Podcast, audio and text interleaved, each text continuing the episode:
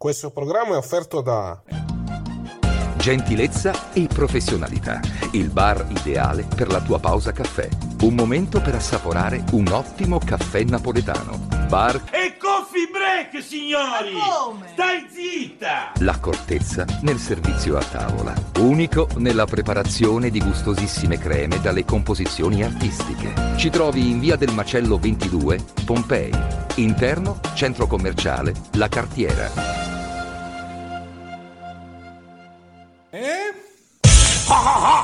Ridere! Bello, bello! WineLivery.com Vini, birre, drink a casa tua subito, consegna in 30 minuti alla temperatura ideale direttamente dal produttore, così risparmi. WineLivery.com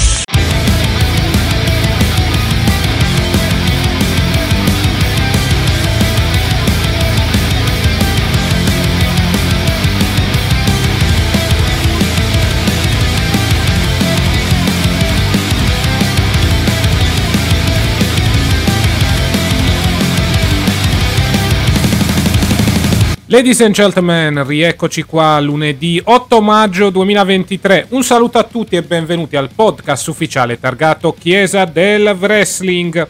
Io sono Cassa e con me, come sempre, c'è il buon Nick. Buona primavera a tutti, buon caldo, anche perché qua ragazzi sono 26 gradi e, e buona puntata del podcast ragazzi. Eh sì, siamo praticamente nel primo podcast, nella prima edizione del podcast di questo 2023 con un po' di caldo, edizione che andrà in onda di lunedì, visto che dobbiamo trattare anche WWE Backlash 2023. Comunque, se avete fretta, potete recuperare questo podcast nel canale di The Click e vi ricordiamo iscrivetevi, attivate la campanellina per non perdere nessuno dei nostri contenuti, sia sul canale di The Click sia sul canale della Chiesa del Wrestling. Esatto, così non perdete tutto e, e soprattutto aiutateci a crescere. Esattamente. Allora, settimana dal punto di vista delle notizie è stata abbastanza tranquilla. Mi riferisco alle notizie un po' extra draft, anche se abbiamo avuto una notizia che ha un po' sconvolto, ovvero sia l'autopsia di Sara Lee e l'ufficializzazione purtroppo è suicidio per l'ex concorrente di Tafinaf. Cioè, mi misse di pasticca da quello che ho capito. Mix di alcol e pastiglie. Mm. Eh, spiace, cioè, sinceramente eh, non sembrava una persona depressa, però non è che si conosce bene le persone col tempo, purtroppo. Cioè, direi anche di non parlarne tanto, perché comunque è ancora una tragedia che ha sconvolto il mondo del wrestling anche perché è morta una persona giovane, non una persona che, aveva, che era avanti con l'età. Sì, decisamente. Spiace per lei perché comunque stava costruendo una famiglia con suo marito, però alla fine la depressione dimostra ancora una volta di essere una brutta bestia da affrontare a tutti gli effetti. Quindi che la terra le sia lieve. Speriamo che la famiglia possa andare avanti, purtroppo, nonostante questa disgrazia. Sì. Poi di notizie grosse non è che ce ne sono state da quello che ho visto praticamente. No, vabbè, ci sono novità per quanto riguarda All In, perché sono stati venduti i biglietti questa settimana. Bisogna dire comunque un buon risultato da parte della federazione di Tony Khan. 70.000 erano sui 60.000 praticamente in questo momento. Erano tipo sui 70.000 adesso, sono arrivati. Poi naturalmente il numero crescerà con eh, i biglietti rimasti naturalmente da posti, non proprio comodissimi però. Rimangono sempre biglietti per assistere all'evento in quel di Wembley. I prezzi credo abbiano anche un po' agevolato un po' i prezzi, soprattutto le piccionaie rispetto magari ai prezzi che ci sono magari vicino al pubblico perché comunque Esatto. se lo mette a buon prezzo comunque in un posto come Wembley Stadium dove attira di più il pubblico hai più possibilità di vendere diciamo anche perché eh, per soprattutto dire ai fans quindi anche quelli da anti-EW che praticamente non devono pensare che adesso che hanno venduto 90.000 eh, le, le W sia da, da, da non sottovalutare. Insomma, di Dabbia è un grande risultato aver fatto 70.000, 80.000 o 90.000. È vero anche che il signor Tony Khan dovrebbe rosicare di meno con quelli con i giornalisti di ESPN e pensare più a cercare di portare avanti il prodotto, perché comunque il progetto sta funzionando. Il progetto.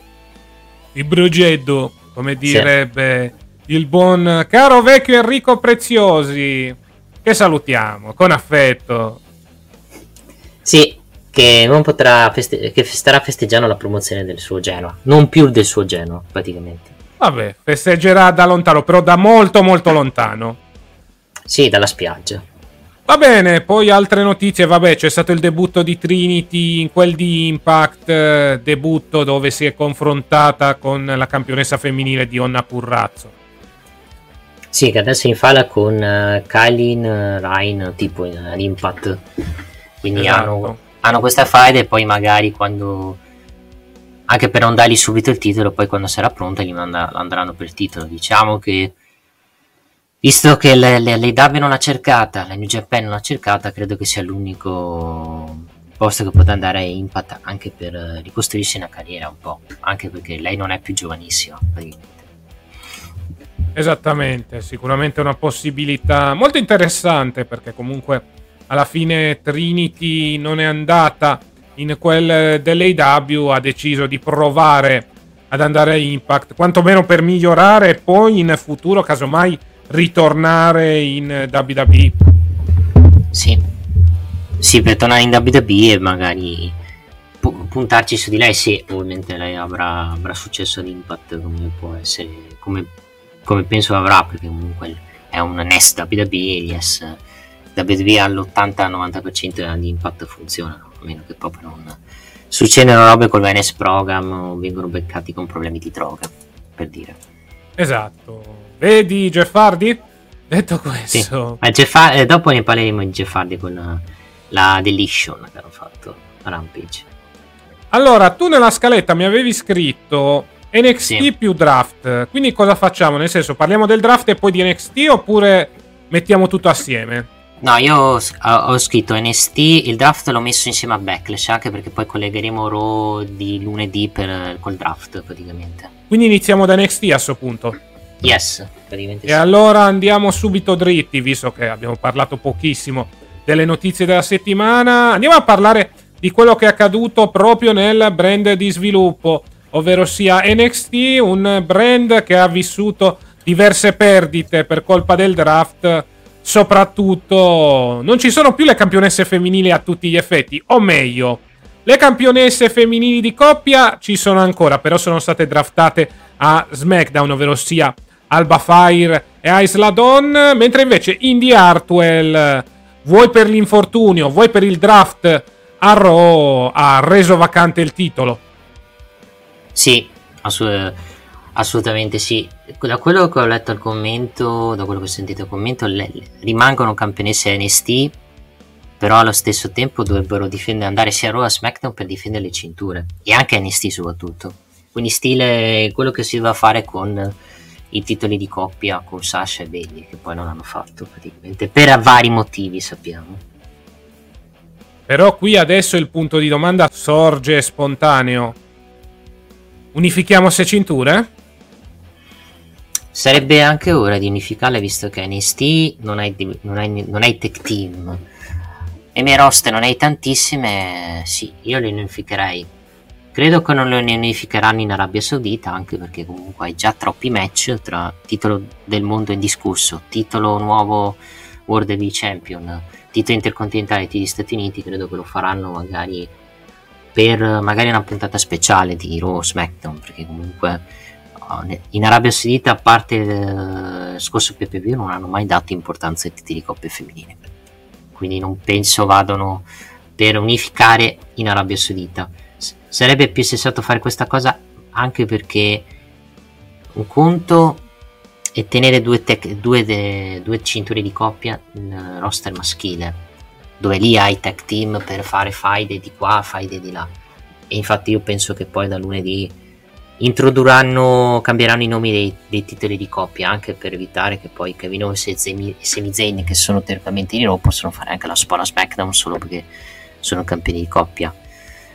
Quindi la, la scelta più giusta, secondo il mio punto di vista, è, è ovviamente unificare le cinture, però bisogna solo capire se inizieranno subito già nella prossima settimana, anche perché da lunedì c'è una season premiere di Raw e da venerdì una season premiere di SmackDown che farà capire un po' come saranno strutturati i show, se inizieremo a vedere qualcosa di nuovo, inizieremo a vedere soprattutto ovviamente il cambio di nome di quelle cinture, parlo del titolo quello, di quelle femminili che dovremmo farci le domande se scambieranno le cinture e prego Dio di no perché sarebbe una puttanata anche perché termineresti un regno importante come quello di Bianca Belair che sta durando di un anno per uno scambio di cintura che sembra una puttanata.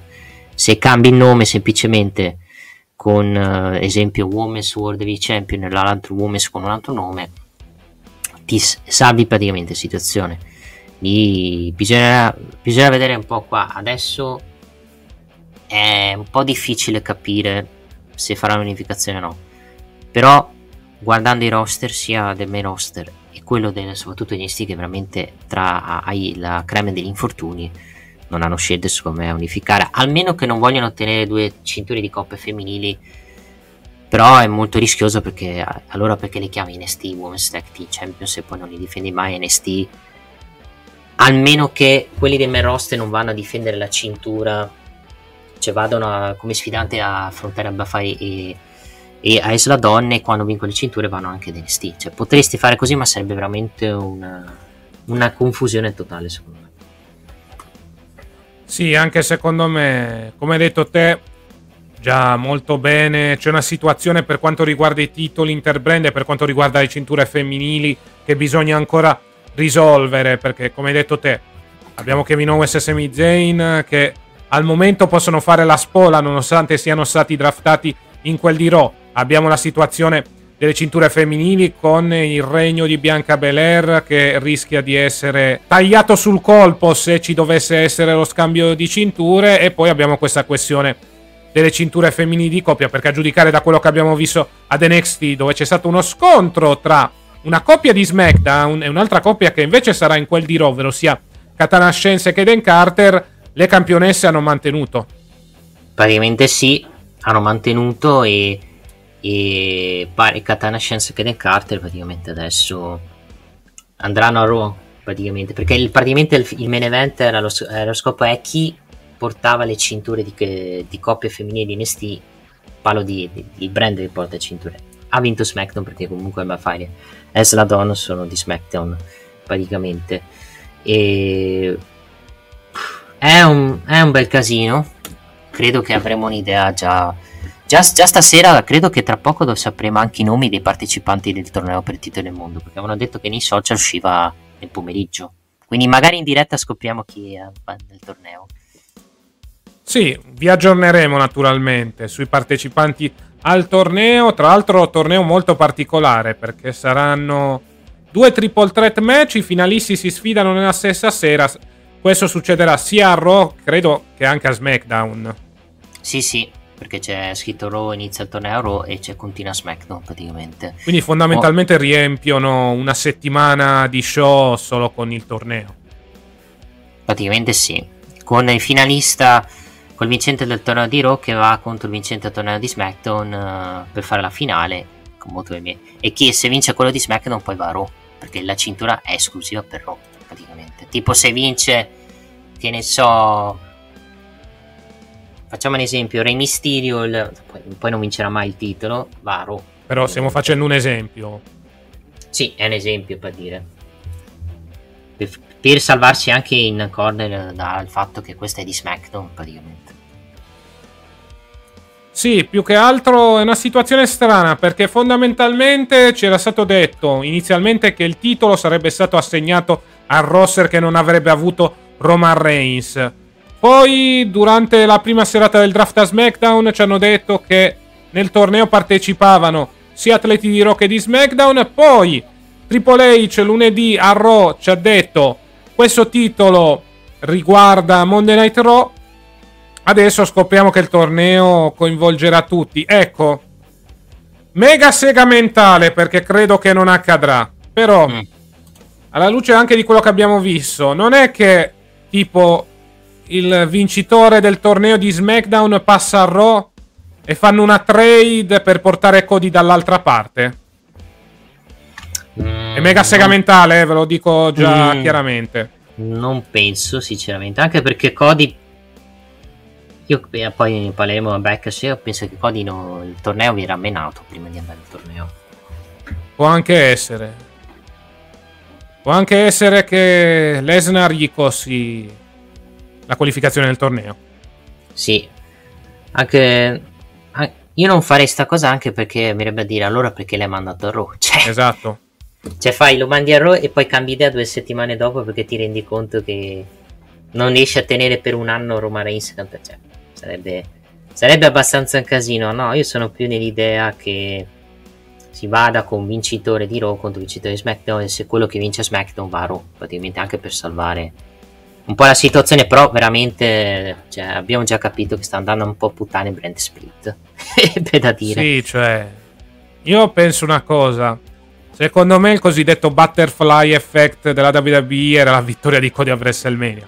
Perché se Cody vinceva a WrestleMania potevi costruire anche con calma lo split della Bloodline eh, e soprattutto iniziavi una nuova era, cioè Cody andava con la sua nuova cintura senza bisogno di avere questi problemi di brain split. Almeno avevi qualcosa di più ordinato da questo punto di vista. Invece hanno deciso di rimanere con Reigns e si sono fatti una marea di casini e questi sono i risultati. Questi sono i risultati che sei stato costretto a fare un secondo titolo del mondo facendo spacciare il come, co- come questo secondo titolo del mondo come il titolo contentino perché praticamente il messaggio quello che ha dato Triple H Sì, eh, esatto. quel di Raw è che il titolo che Roman Reigns difenderà poco le cinture quindi ripetatevi questo titolo perché sennò i network ci rompono le palle traduzione. Sì, fondamentalmente USA Network, perché avrà chiesto un campione mondiale visto che Raw è da 1-2 anni che non ha un campione mondiale a tutti gli effetti e quindi naturalmente la WWE si è dovuta organizzare questa volta per, per accontentare le richieste di USA Network e quindi realizzare questo secondo titolo mondiale. Sì. To- tornando in NST, cioè la puntata in sé non mi è neanche dispiaciuta perché abbiamo avuto comunque anche del buon lottato. Il match d'apertura tra Wesley contro Gulak l'ho trovato buono, niente di che. Con la vittoria di Wesley e con un possibile suggerimento il fatto che Tyler Bate potrebbe andare contro di lui per il titolo, visto che ha guardato la cintura del titolo del Nord America. Eh sì, potrebbe essere lo stesso Tyler Bate a detronizzare in questo caso Wesley, Tyler Bate che era all'angolo di Wesley per eh, controbattere Drew Gulak e Charlie Dempsey. Un buon match come hai detto te, vittoria da parte di Wesley. Io ripeto, Tyler Bate ha visto la cintura, secondo me sarà lui a detronizzarlo. Può essere anche una sfida amichevole, eh, non deve turnare nessuno dei due, però prima o poi questo regno di Wesley deve finire. Anche perché, parliamoci chiaro, è un regno che è durato pochi mesi, ma ha avuto tantissime difese titolate. Quindi è già ben. eh, È dicembre praticamente che Esatto. Sì. Esattamente da dicembre. Contando che ha fatto Open Challenge continue su Open Challenge continue, è già un regno bello importante da questo punto di vista. Quindi ti dico, forse è arrivata l'ora di finirlo per mandare Wesley al piano di sopra. Vedremo. Però non mi stupirei sia proprio Tyler Bate a detronizzarlo, perché sarebbe l'erede ideale per continuare sulla scia di Wesley. Sì, sarebbe l'i- l'ideale, avresti anche più avversari, più sfide da proporre per, per il wrestling inglese, anche perché lui era in origine doveva essere in orbita main roster, poi possiamo dire anche un bene che non sia stato chiamato, visto che comunque hai chiamato creme della creme di persone, diciamo che come premio eh, ci starebbe una vittoria del titolo nordamericano, anche perché Wesley in questo momento ha affrontato praticamente tutti in quel di NST e battuto pure Gulak. Cioè, a meno, Esatto. che, a meno che non vuoi dare il titolo a Dragon Lee, ma Dragon Lee in questo momento è più impernato con eh, la questione Noah Dar, eh, non vedo altre persone secondo me per, detronizzarlo in questo momento. Quindi cioè, ce ne sarebbe forse Giocofi, ma Giocofi credo sia più impegnato a, a aiutare gli amici del Gallas a mantenere le cinture di coppia. Sì, esattamente. Anche perché c'è questa situazione molto strana con lo scisma. Vedremo a cosa porterà. Sì. Comunque, Wesley ha mantenuto la, la cintura e poi ha guardato praticamente la cintura con Wesley che non se n'è accorto che stava guardando la sua cintura e gli faceva gli applausi di nascosto. Praticamente. Uh, poi abbiamo visto Albert Fire e Isla Dawn che parlano del loro imminente futuro, che la vede in direzione SmackDown e stasera spegnerà la fiamma di un team storico come Katana Science e Carter. Trick su ring racconta il suo legame con Melo talmente profondo da essere nato alle scuole superiori dove i due si sono conosciuti. Se il campione è fuori gioco, al momento c'è lui pronto a prendere il campo per dare una lezione a Braun Breaker. Raggiunge William su ring e gli fa complimento per l'esistenza di Trick per aver subito una spear e Adam Recker ed essere su ring la settimana dopo. L'unica cosa che dovrebbe è dover rappresentare il brand ancora una volta, ma Pat Brown è a casa di meno e l'idea di umiliarlo davanti ai suoi amici non gli dispiace quindi può comunicargli che le accetta la sua sfida. Williams non si accontenta e lancia una sua sfida personale a Bron per settimana prossima che viene accettata. Quindi mi sa che qui stanno proponendo come Trick Williams come l'underdog, perché come quello inespert contro un Bron Breaker che lo ammazzerà di botte con poi ovviamente Carmelo che gli salverà il culo settimana prossima per rendere ancora più personale questa sfida con Carmelo Ace che soprattutto difenderà la cintura in casa sua, dove Bron Breaker potrebbe teoricamente vincere il titolo, fa- umiliandolo davanti alla sua famiglia.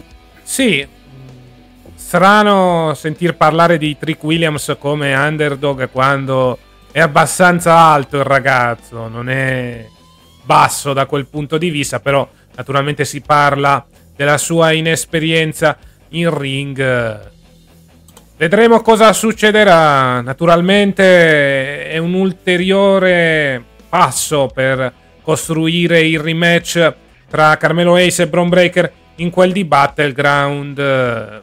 Passo che ci sta perché potremmo avere un Melo un po' più nervoso e un po' più arrabbiato con Braun Breaker in quanto ha malmenato qualche settimana prima il suo migliore amico. Credo che la storyline sia questa a tutti gli effetti. Un po' come successe tempo addietro quando ci fu la costruzione, mi sembra, della Rumble 2008, quando praticamente Orton fece fuori Matardi e Jeff Hardy, diciamo.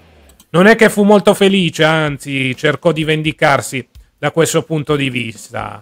Quindi vedremo alla fine la storia dell'amico menato e soprattutto del personaggio arrabbiato funziona sempre da questo punto di vista per creare anche un po' di drama in questa fight e soprattutto per rendere ancora più odiato un Braun Breaker che comunque da Hill non mi sta dispiacendo in questo momento. Vedremo cosa succederà settimana prossima, cioè secondo me finirà in eh, massacro a tutti gli effetti per Trick Williams e poi Melo cercherà di vendicarlo in quel di Battleground. E poi la domanda vediamo se Melo poi mantiene la cintura perché il rischio di un regno di transizione c'è. Sai qual è il problema? È che ormai lo hai già fatto il draft. Quindi mm. rischi un pochettino la situazione. Ok, vince il titolo Bron Breaker, Ace rimane a non fare nulla per un po' di mesi. A meno che non fai vincere Bron Breaker a Battleground e poi fai anche il rematch.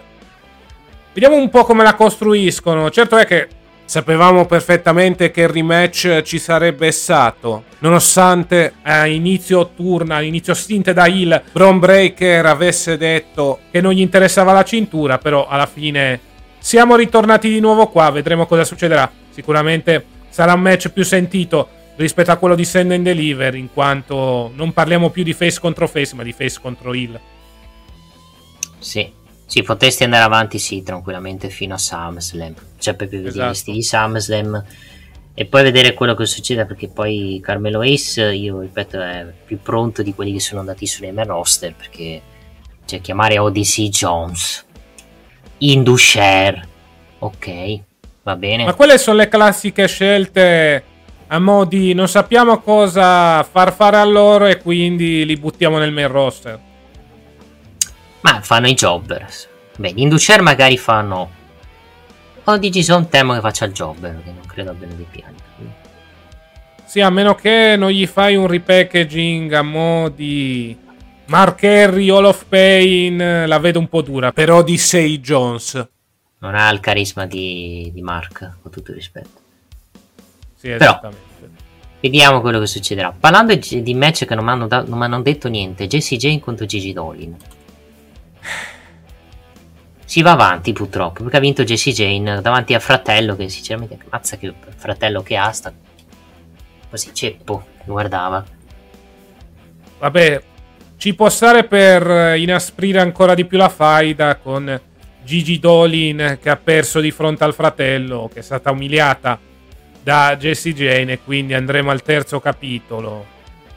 Alla fine stanno andando secondo i piani, il problema è che dal punto di vista in ring l'alchimia tra le due è pessima. Sì, ha fatto meno cagare dello scorso match, quello vabbè siamo d'accordo tutti.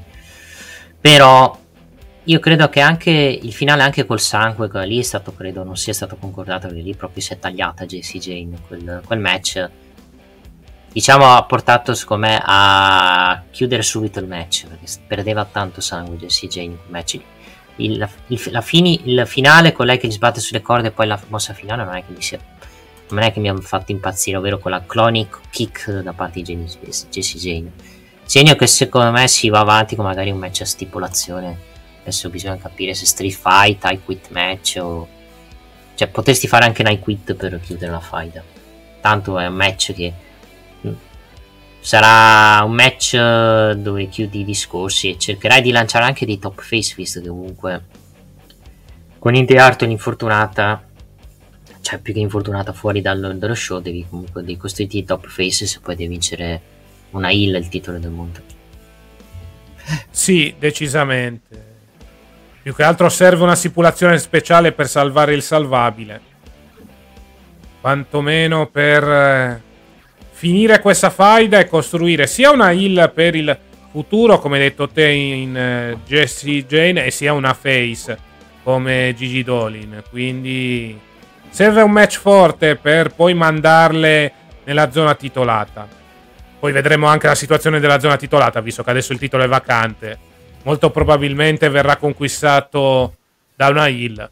Quindi potrebbe servire quantomeno sul breve termine più Gigi Dolin che Z- Jesse Jane. Che comunque, parliamoci chiaro, al di là dell'alchimia pessima con Gigi Dolin, comunque si sta comportando bene da hill. Sì, il problema è che lei arriva in un momento in cui c'è già un'altra hill che funziona meglio di lei, che è Cora Jade in questo momento. Esatto. E, anche Tif- e anche Tiffany Stratton, che secondo me gli impedirà di vincere il titolo femminile in questo momento. Almeno per il momento sì. Anche perché sinceramente... È un attimo bloccata in quella zona, ecco, in questo momento. Anche perché sinceramente JCJ non è da titolo femminile, al momento secondo me. No, ancora no, anzi. A giudicare anche da questa faida con Gigi Dolin in singolo è ancora molto, molto, molto, molto acerba. Ha bisogno ancora di un paio di match e anche un paio di fight per crescere a tutti gli effetti. Mentre invece Gigi Dolin la puoi già buttare ecco, come avversaria di transizione. Anche se nelle settimane precedenti a questo match la stavi costruendo come una vera e propria Uber babyface a tutti gli effetti. Vedremo cosa succederà. Sicuramente una situazione che potrebbe essere interessante, quantomeno per il futuro dal punto di vista in ring. Lasciamo stare, ecco. Sì, lasciamola stare. Parlando di persone che il loro personaggio è morto ieri, non ieri, martedì. Parlo di Scripts. Perché Ah, ma non lo sapevo, era Reggie, davvero. Non me l'aspettavo, ragazzi. Che sorpresa. Cioè, che sorpresa. Chi se sarebbe aspettato uno vestito di maschera con le treccine che con la, la parte di sopra che nera che era palese che era Reggie, cioè. Finalmente si sono resi conto che era, che era, che era Reggie ha vinto Assiom e poi eh, Scripps da imbecille invece di stringergli la mano tenta di attaccarlo e le prende pure, sì, prende pure la maschera Assiom per, per, per smascherarlo. Cioè, che bella sta cosa. Secondo me hanno provato questa gimmick, eh, questo repackaging per eh, Reggie, d'altronde gli hanno messo la maschera in quanto a tutti gli effetti lui viene dal Cirque du Soleil, quindi acrobata a tutti gli effetti, il suo background. Ci hanno provato, non è che sia andata benissimo. Credo che a un certo punto non abbiano più avuto piani per lui. Hanno detto: Sentite, togliamo Sassorea della maschera e lo facciamo ritornare Reggie a tutti gli effetti. Poi vediamo in futuro cosa farci. Vediamo in futuro cosa farci. Detto questo, è un flop Scripps, ragazzi. Cioè, eh, quello ha, sì. Non ha palesemente funzionato. E il problema sono tanti fattori. Il fatto che gli hai dato una maschera, gli hai dato una maschera che ha fatto capire che era lui. E soprattutto non era la gimmick giusta. Perché per fare una gimmick dove tu palesemente era una gimmick dove doveva, essere un hacker vestito con la maschera, ci si aspettava di più rispetto a vedere Reggie con una maschera, cioè uno si aspettava altri nomi che scripts. Hanno scelto insomma la persona sbagliata nel momento sbagliato, i risultati sono stati pessimi, infatti è durato 3-4 mm. mesi praticamente con questa gimmick della maschera. Detto ciò, adesso vediamo se continueranno con Reggie, cosa si inventeranno per, giusti- per, per giustificare il fatto che lui sia vestito con la maschera, cioè sarò curioso di vedere praticamente. Su Asium sono, sono contento che, non, che, che, abbia vinto il match su, loro, su di lui è il senso contrario rispetto a Scripps il cambio di Jimmy Candoi Kid sta funzionando perché quantomeno gli stai dando un carisma gli, dai, gli sta dando anche un po' di personalità perché su ring sappiamo benissimo che è bravo il Kid sì gli serviva un po' di personalità e bisogna dire che è anche una cosa abbastanza involontaria ma alla fine gli hai messo una maschera per coprire la faccia e è andato over. È quello che serve, è quello che serve a una persona per cercare di andare over se per caso non funziona con, senza maschera. Magari poi c'è Ricochet invece che senza maschera va over lo stesso, ma quello, quelli sono altri casi. Lui va over non solo dentro al ring ma anche, ma anche fuori. Ciao Samantha Irvin, ah, al di là di sì. ciò. De- sì, c- il personaggio sta funzionando con la maschera e tutto. A me diverte sempre Axiom che riesce ad anticipare le mosse di Reggie. Cioè, è, è, stata una running gag veramente molto molto divertente questa faida. Sì, per dire, a stronzo, adesso ti anticipo e ti faccio male praticamente. Esatto.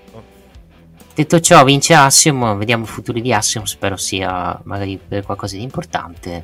Per Scripts c'è solo, secondo me, una parola. Si ritorna a scappare magari no Titolo 24-7 non torna ragazzi tranquilli ma secondo me li, li fanno la cimica che aveva in, in WDB però più approfondita in maniera seria magari un po' più seria magari. Sì decisamente. Forse. sarà Reggie però in versione lottatore serio a tutti gli effetti. Per quanto riguarda Axiom vediamo. Al momento la scena del titolo nordamericano dovrebbe essere occupata. Magari in tag riprendendo dal buco nero dove è finito Nathan Fraser. Sì, beh, ci starebbe anche, soprattutto anche perché i due in questo momento hanno bisogno di, di qualcosa per dare una svolta alla loro carriera, visto che fanno dei bei match, ma poi sono sempre relegati a, a non vincere nulla praticamente. Quindi esatto. se li metti in tech team potresti aiutarli a fare qualcosa per, loro, per le loro carriere, soprattutto ad NXT. Esatto. Parlando di benissimi match, JD McDonald contro Dragon Lee mi è molto piaciuto a me. Peccato che per i tagli pubblicitari che come sempre tagliano un po' i momenti. Sì, match molto bello, il passo da Dio di JD McDonald, visto che è stato draftato in quel di Raw, un buonissimo match. L'alchimia tra i due c'era ed era pure tanta. È un match che mette anche sulla mappa Dragon Lee perché comunque l'abbiamo visto nelle ultime settimane debuttare in quel di NXT, però non aveva ancora fatto vedere molte delle sue qualità. Ecco, grazie a questo match ha dimostrato il motivo per il quale è uno degli atleti più pagati del brand di sviluppo. Un buonissimo match, un buonissimo incontro, un ottimo passo da Dio per JD McDonagh. Speriamo non si perda all'interno del mid-carding eh, di Monday Night Raw. Sì, un bellissimo incontro e un finale che comunque ha anche protetto secondo me Dragon dici, oh, cavolo, prima sconfitta, che vergogna, no? Semplicemente volevo andare un passo da Dio decente a Jedi Madonna che l'ha, l'ha antistato no Arm tentandolo di menarlo e poi ok ha perso. Ma semplicemente devono cercare di mandare con una vittoria Jamie Donald in, uh, prima dell'arrivo a Raw. Che poi vediamo dove va Jamie Donald perché lì un bel punto di domanda nei miei roster lui. Eh sì, vedremo cosa combinerà nel mid carding di che è già abbastanza pieno. Vedremo un po', sicuramente una situazione molto interessante. Per quanto riguarda invece Dragon Lee, è già pronta la faida con Noam Dar per la Coppa, per l'Heritage Cup. Credo che verrà messa in palio da Noam Dar. Vedremo. Anche lì la situazione dal punto di vista degli incontri promette molto molto bene. Quindi, almeno per il momento, Dragon Lee andrà in faida con Noam Dar. Per quanto riguarda JD McDonagh c'è tanta curiosità. Si era parlato anche di un inserimento all'interno del Judgment Day. JD nel JD a tutti gli effetti, assieme al suo Madonna. maestro, ovvero sia Finn Balor. Vedremo. Sì. sì, immagina, lo mettono nel Judgment Day e cacciano Balor. Sì, proprio così peggioriamo mm. il Judgment. Sai cos'è? Il problema è che sono molto simili, quindi direbbero: Ah, ma hanno tolto Balor per mettere mini Balor. Mm. Quindi... Culo. Preferirei metti... più che altro se dovesse essere inserito, lo metti come quinto membro e buona lì, che potrebbe servire anche per metti... ampliare il regno di terrore all'interno di Raw del Judgment Day. O li metti tech team Valor e Jenny Madonna, così. Esatto. Anche per cercare di dare una mano a un Valor che dopo la sconfitta nell'Elina Cell naviga un po' in una condizione di stallo, eh. Sì, un po' nei sti cazzi, per non dire. Esatto. Per non, di- per non dire altro.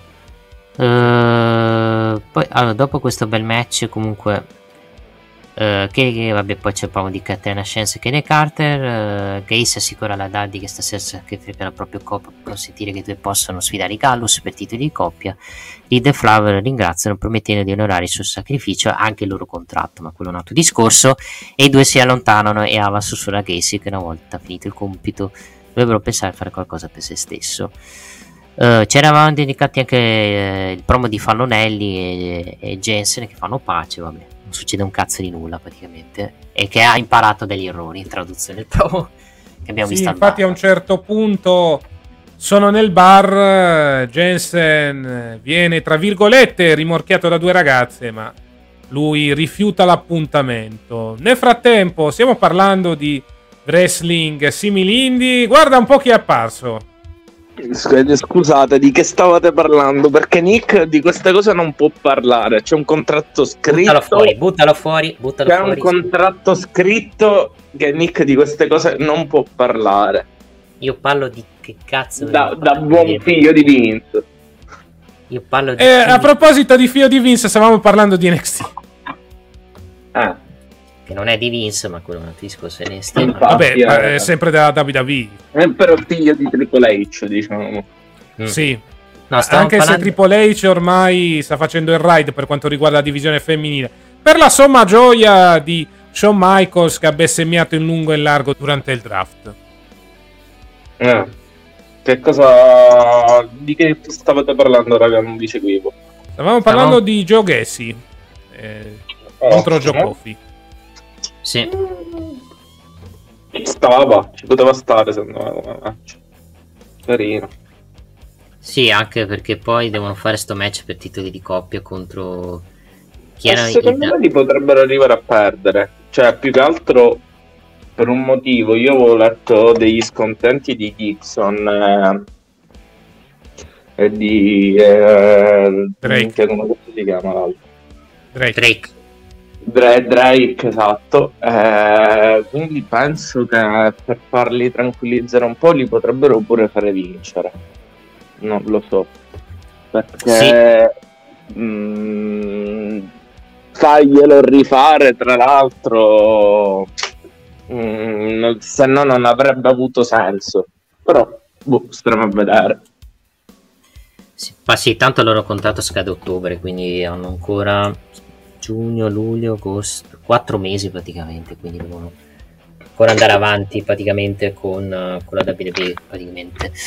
Uh, vabbè, i Daddy hanno ovvero Joe Casey, membro dei Dead, ha vinto battendo Joe Coffey in un match anche buono secondo me e vediamo quando faranno questi match vestiti di coppia che credo sia settimana prossima cast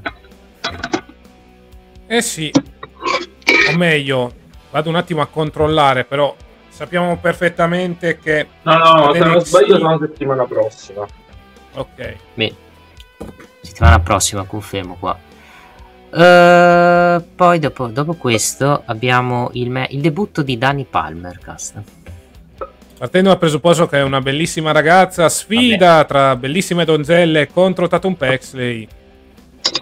Per il resto, match che non è stato male. Cioè, Danny Palmer comunque ha mostrato un po' tutta la sua agilità e tutto il suo atletismo. Naturalmente, la prima prova a tutti gli effetti sul ring.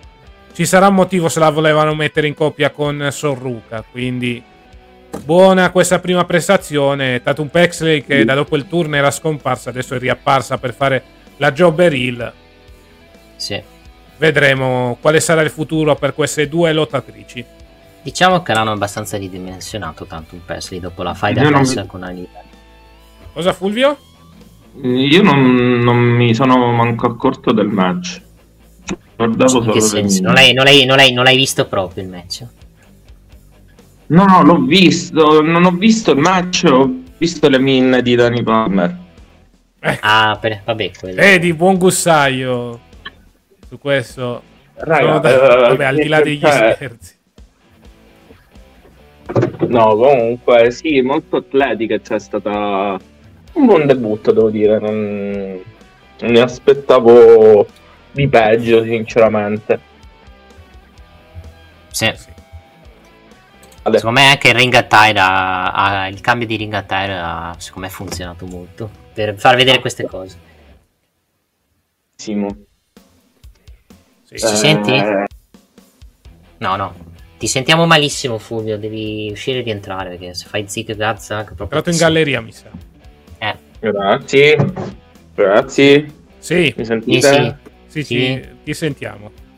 Ok. No, niente, comunque è stato un match eh, Normalissimo, sì, su Tatum Paxley sono d'accordo pure io, però alla fine tra le due quella che, su cui hanno sempre spinto di più è sempre stata Nile. Quindi dico, ci sta che faccia a ora la Jobber la mm. Poi boh, a vedere. Quello assolutamente sì.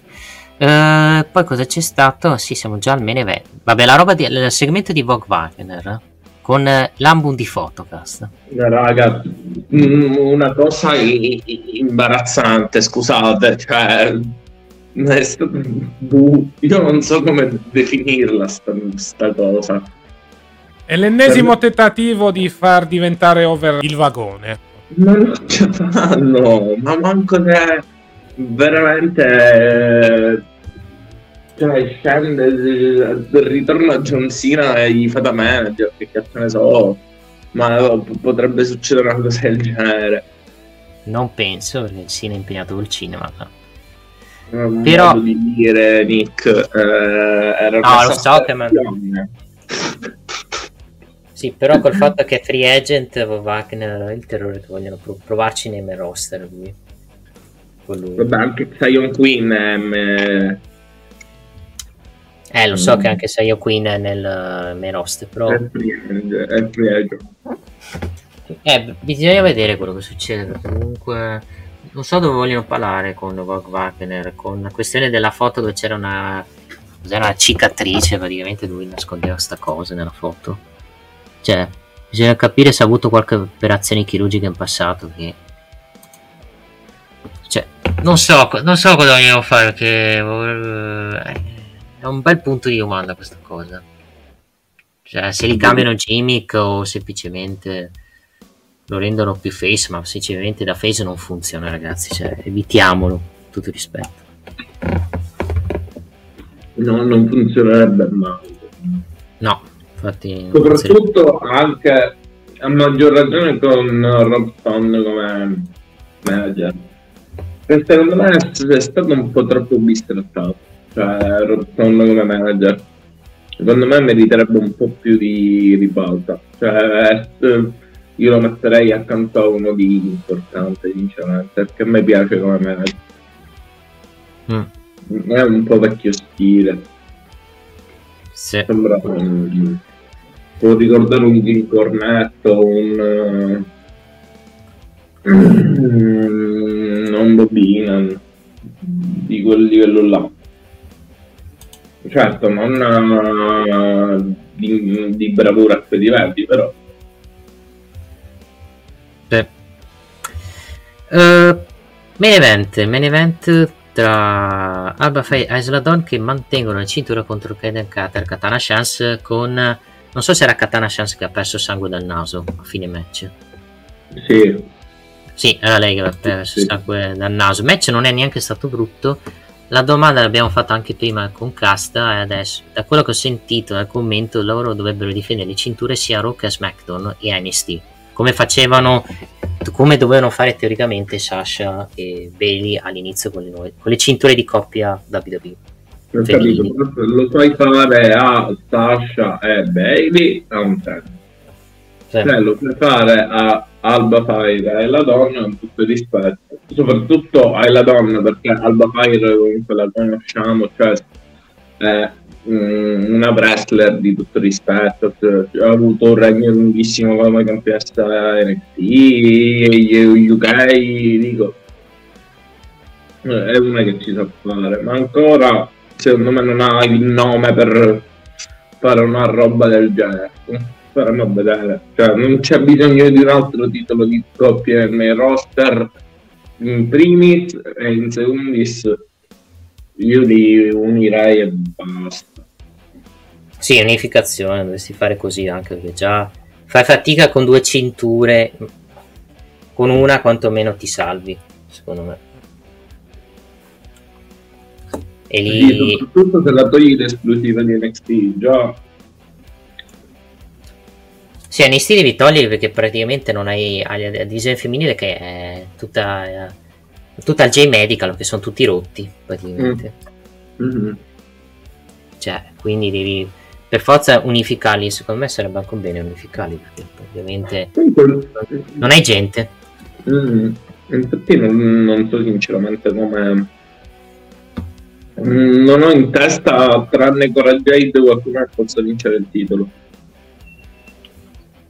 no Cora Jade secondo me mira più il titolo femminile in questo momento no parlo del titolo femminile sì, però ti, sen- eh, ti sento basso, Fulvio. Ma vicino il microfono. Oh? Un pochino no, no, meglio. Io parlavo, io parlavo, del titolo femminile.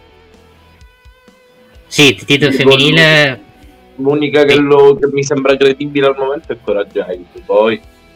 No, ci sarebbe teoricamente Tiffany Stranton, però vediamo se mm, ma, ma raga, cioè Coragade ha avuto una crescita incredibile, comunque ha avuto pure l'infortunio, non è riuscita a sfondare, ora che c'è l'opportunità che sono tutte rotte, vincerà un match contro secondo me.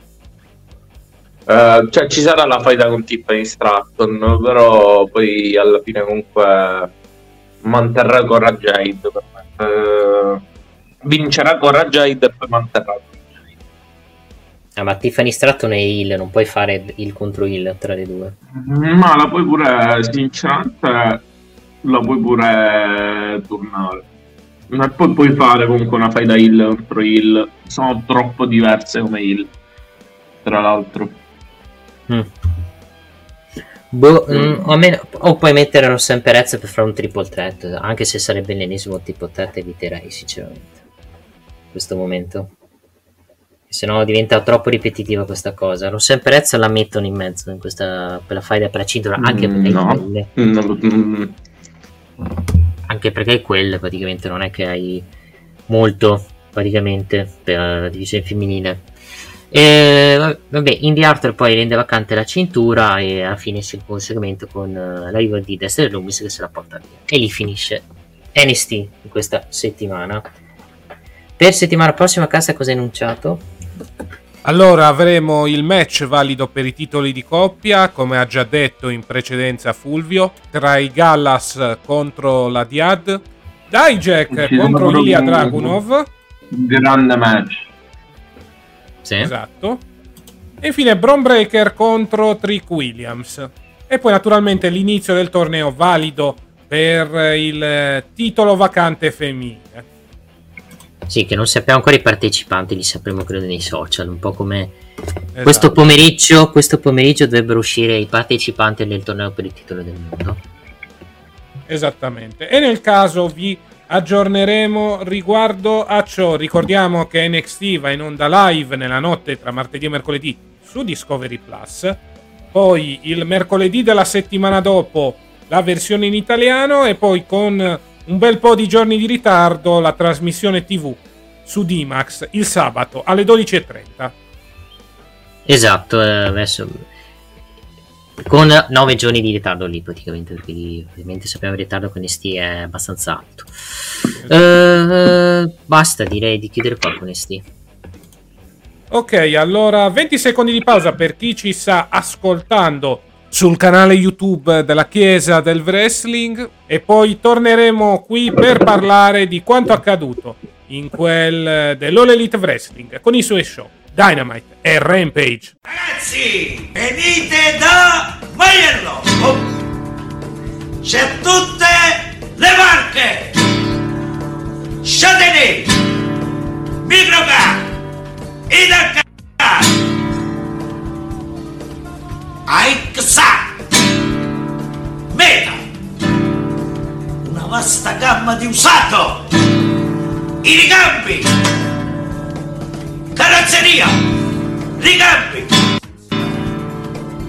Che altro volete? Maiello suona pure la chitarra, mamma mia ragazzi, una vasta gamma di usato ragazzi!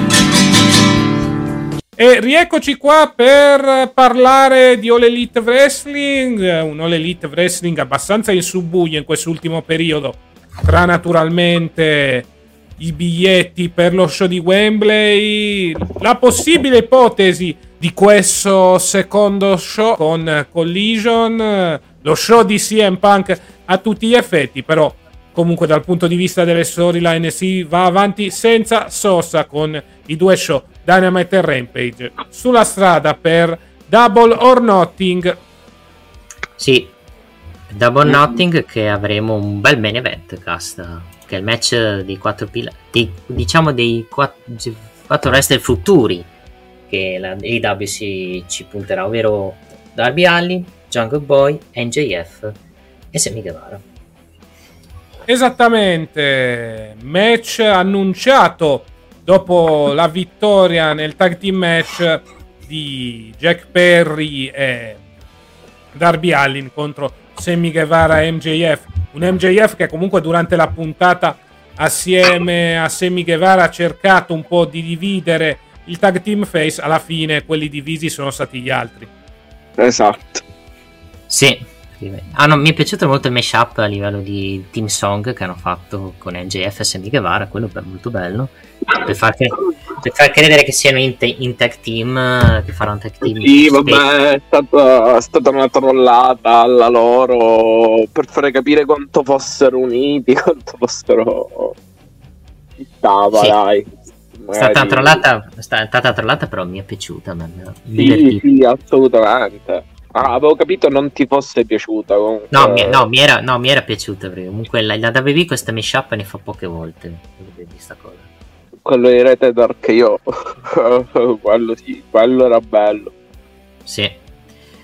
Più che altro la della puntata, visto una, una, buona puntata, un buon um, opener secondo me quello tra l'Elite Man Team Match con Cole, Strong, Cassidy che battono e Bandito che battono i Jericho Princess Society con Cole che poi mena Jericho alla tavola di commento rendendolo ancora più personale questa faida tra Cole e Jericho. Poi c'è stata poi anche la polemica, mi sembra, poi per la maglietta che ha venduto l'AW per la, il nocchio nero di Britt Baker, se hai letto, Casta. Sì, perché fondamentalmente togliamoci dalla conoscenza di fan di wrestling. Se vedete una maglietta del genere senza sapere nulla riguardo all'angle, ecco, cosa vi fa pensare? Una donna minata. Una esatto. donna, violenza, violenza domestica. Mm. Sì. Questo ha creato diverse polemiche, ha provato pure a giustificare la Baker, però posso capire anche un po' l'apprensione da parte del pubblico, perché a giudicare da quella foto, se, se non conosci l'angle in sé, giustamente il dubbio ti viene, ecco, che sia una maglietta a favore della violenza domestica. Sì, più che altro serviva per cercare di creare hit a, favore di Jericho e anche della stable femminile di Pay, di Saraya.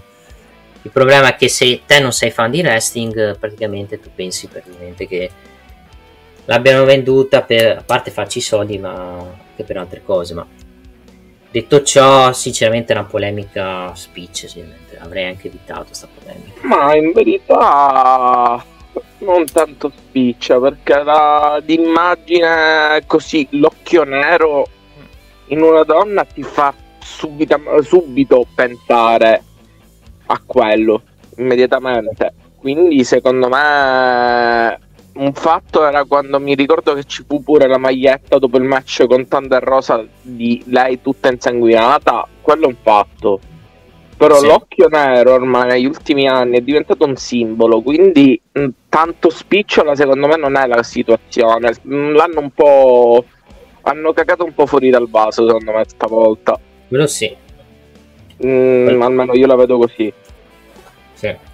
Bastava non venderla quella maglia, secondo me. Assolutamente. Magari gliela facevi mettere, vabbè, ci stava che gliela facevi mettere a Saraya e compagne, eh, al JAS, però dico stop là.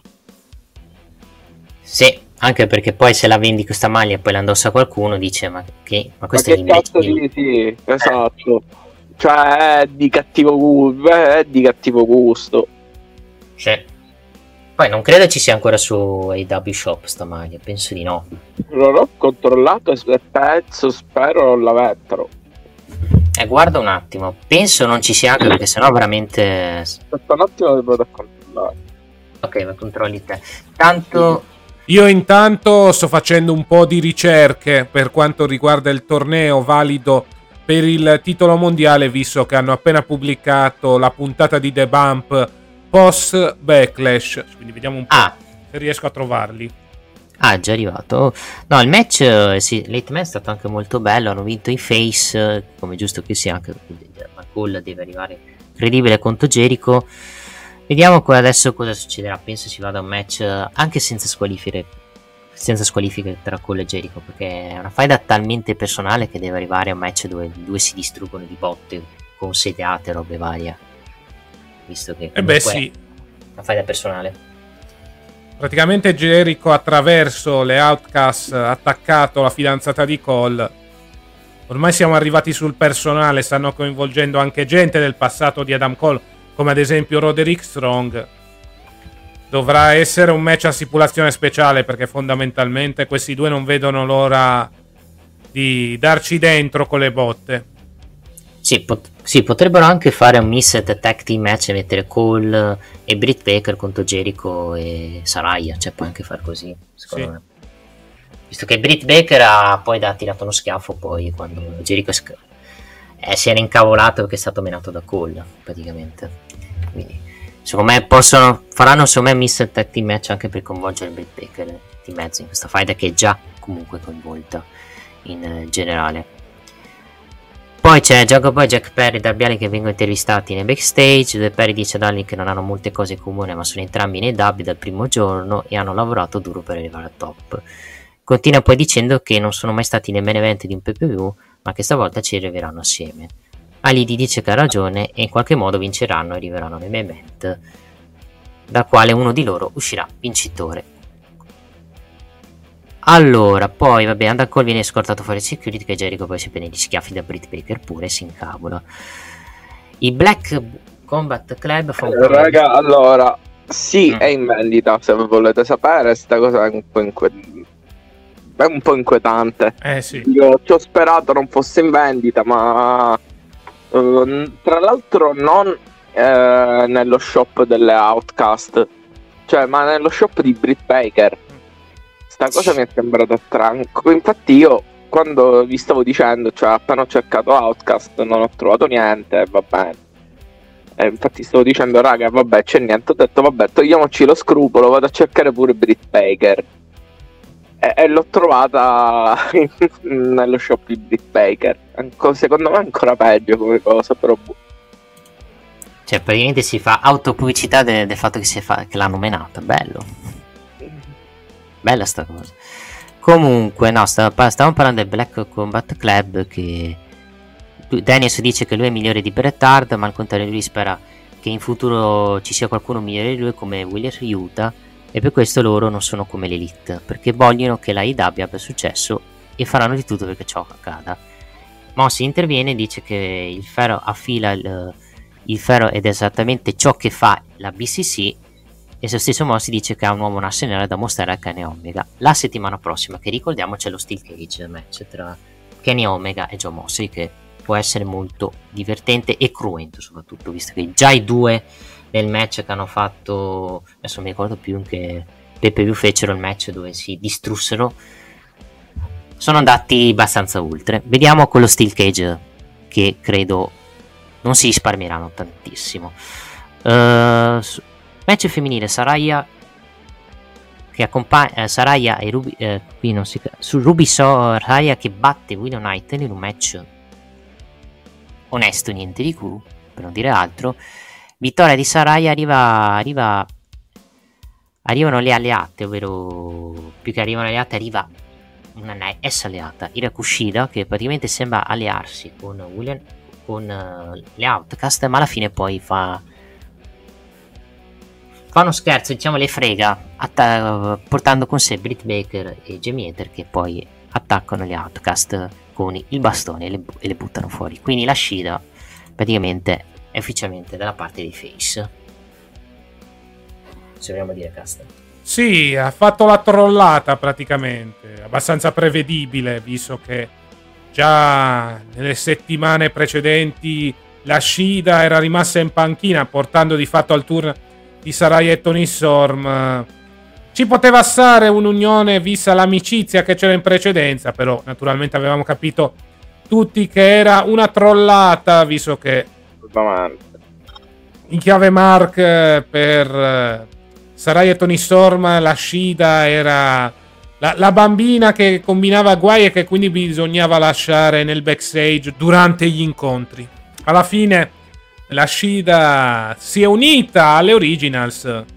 Vedremo cosa succederà nelle prossime settimane. Alla fine un minimo di cambiamento, un minimo di freschezza in questa faida che stava diventando un po' di stallo, ecco, un po' a ripetizione dal punto di vista degli angle. Quindi questa aggiunta della Shida serve non poco per aggiustare la situazione. Sì, sì. per mettere alla pari, diciamo. Esatto. No, no, anche perché dico mm, Mika Rushida è, a parte che è over, cioè è sempre stata over, e sempre sarà over, oltre a essere una grande lottatrice, cioè io sono un po' marca di Karushida anche del suo, del suo regno che ha avuto. Mm, quindi ci sta che comunque un atleta del suo calibro va bene che ha avuto quel, quella parte di carriera in AW con, che per me è stata terribile, dove la mettevano di parte una campionessa del genere, un, l'anno che è stata comunque anche dominante ai tempi. Poi anche quando perse il, mm, i match contro Serena Dib rimasi un po' scioccato, però vabbè ci poteva stare. Eh però quel, quegli angle dove loro due, dove Tony Storm e Rubisola e scusami, e Saraya la mettevano di lato erano terribili, cioè non, non erano credibili secondo me da, da, un lato.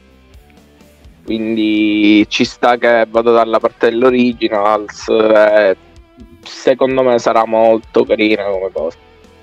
Mm. Questo servirà anche per fare il, il six man tra gli outcast contro il team di Britt Baker, eh, Jamie Hater e Hirokushida. Vediamo se per double notting o più avanti. Per double notting potrebbero fare solo bene. raga, io ho un'idea. Io ho un'idea. Secondo me finirà in un Blood and Guts. Può come- essere. Come il eh, BCC Control Elite ci sarà pure, secondo me, un Blood and Guts eh, per, dal lato femminile con loro 8. Con loro 6 più magari altre due. Staremo a vedere. Bisogna capire Brown e Guts quando lo fanno, perché c'hai Double Notting e poi c'hai Forbidden Door PPV dopo, praticamente. Quindi Allora, lo potrebbero fare a Double or Nothing. eh, o boh, secondo me double- a Double or Nothing lo puoi fare solo. O, c'è, o mettono uno speciale dopo, dopo Forbidden Door tipo i primi di luglio, solo che lì c'è di mezzo l'Open Art Tournament che poi c'hai la puntata speciale il 15 luglio, quindi non lo so sinceramente. Vabbè, Double or Nothing che giorno è? 25 giugno di domenica. Secondo me ci potrebbe stare benissimo. Cioè, o lo fanno i primi di giugno, due settimane dopo da Bonnottico, non lo so, sinceramente, dove metterlo in questo momento. Poi dobbiamo anche contare anche le date dei preview dell'IW perché l'IW eh, All In non ha promosso come PPV perché All Out è promosso come PPV la settimana dopo. All In dal momen- al momento no, non è promosso come PPV. Che sarebbe strano un po' sta cosa. Perché poi se, anche Sì, perché hai- esatto. hai due PPV in concomitanza perché All Out c'è la settimana dopo. Sì, quella è una situazione un po' strana. Non mi stupirei alla fine quel pay per view d'Olin andasse in onda su Fight o sui canali inglesi, mentre invece All Out va in pay per view. Più che altro bisognerà capire come si inserirà questa situazione di Olin e All Out all'interno delle storyline, soprattutto per quanto riguarda le card. Sì, anche perché cavolo, hai 70.000, teoricamente hai 70.000 spettatori, poi potrebbero anche crescere e non metterlo in PPV. raga, non, non Ah. metterlo come pay per view mi sembra strano. E secondo me, avendo il Blackpool Combat Club, lo potrebbero fare live Blood and Guts. Sì, vero. No, pro- sai qual è il problema? Il problema è che le- l'errore che ha fatto Smelly W è di mettere in, in, eh, con una settimana tipo di distanza all in all out. Perché cre- all out credo sia, non so se settimana dopo due settimane. cre- credo due settimane dopo all out. Magari met- mettono uno là e uno all out, uno ad all in e uno ad all out. È pure possibile.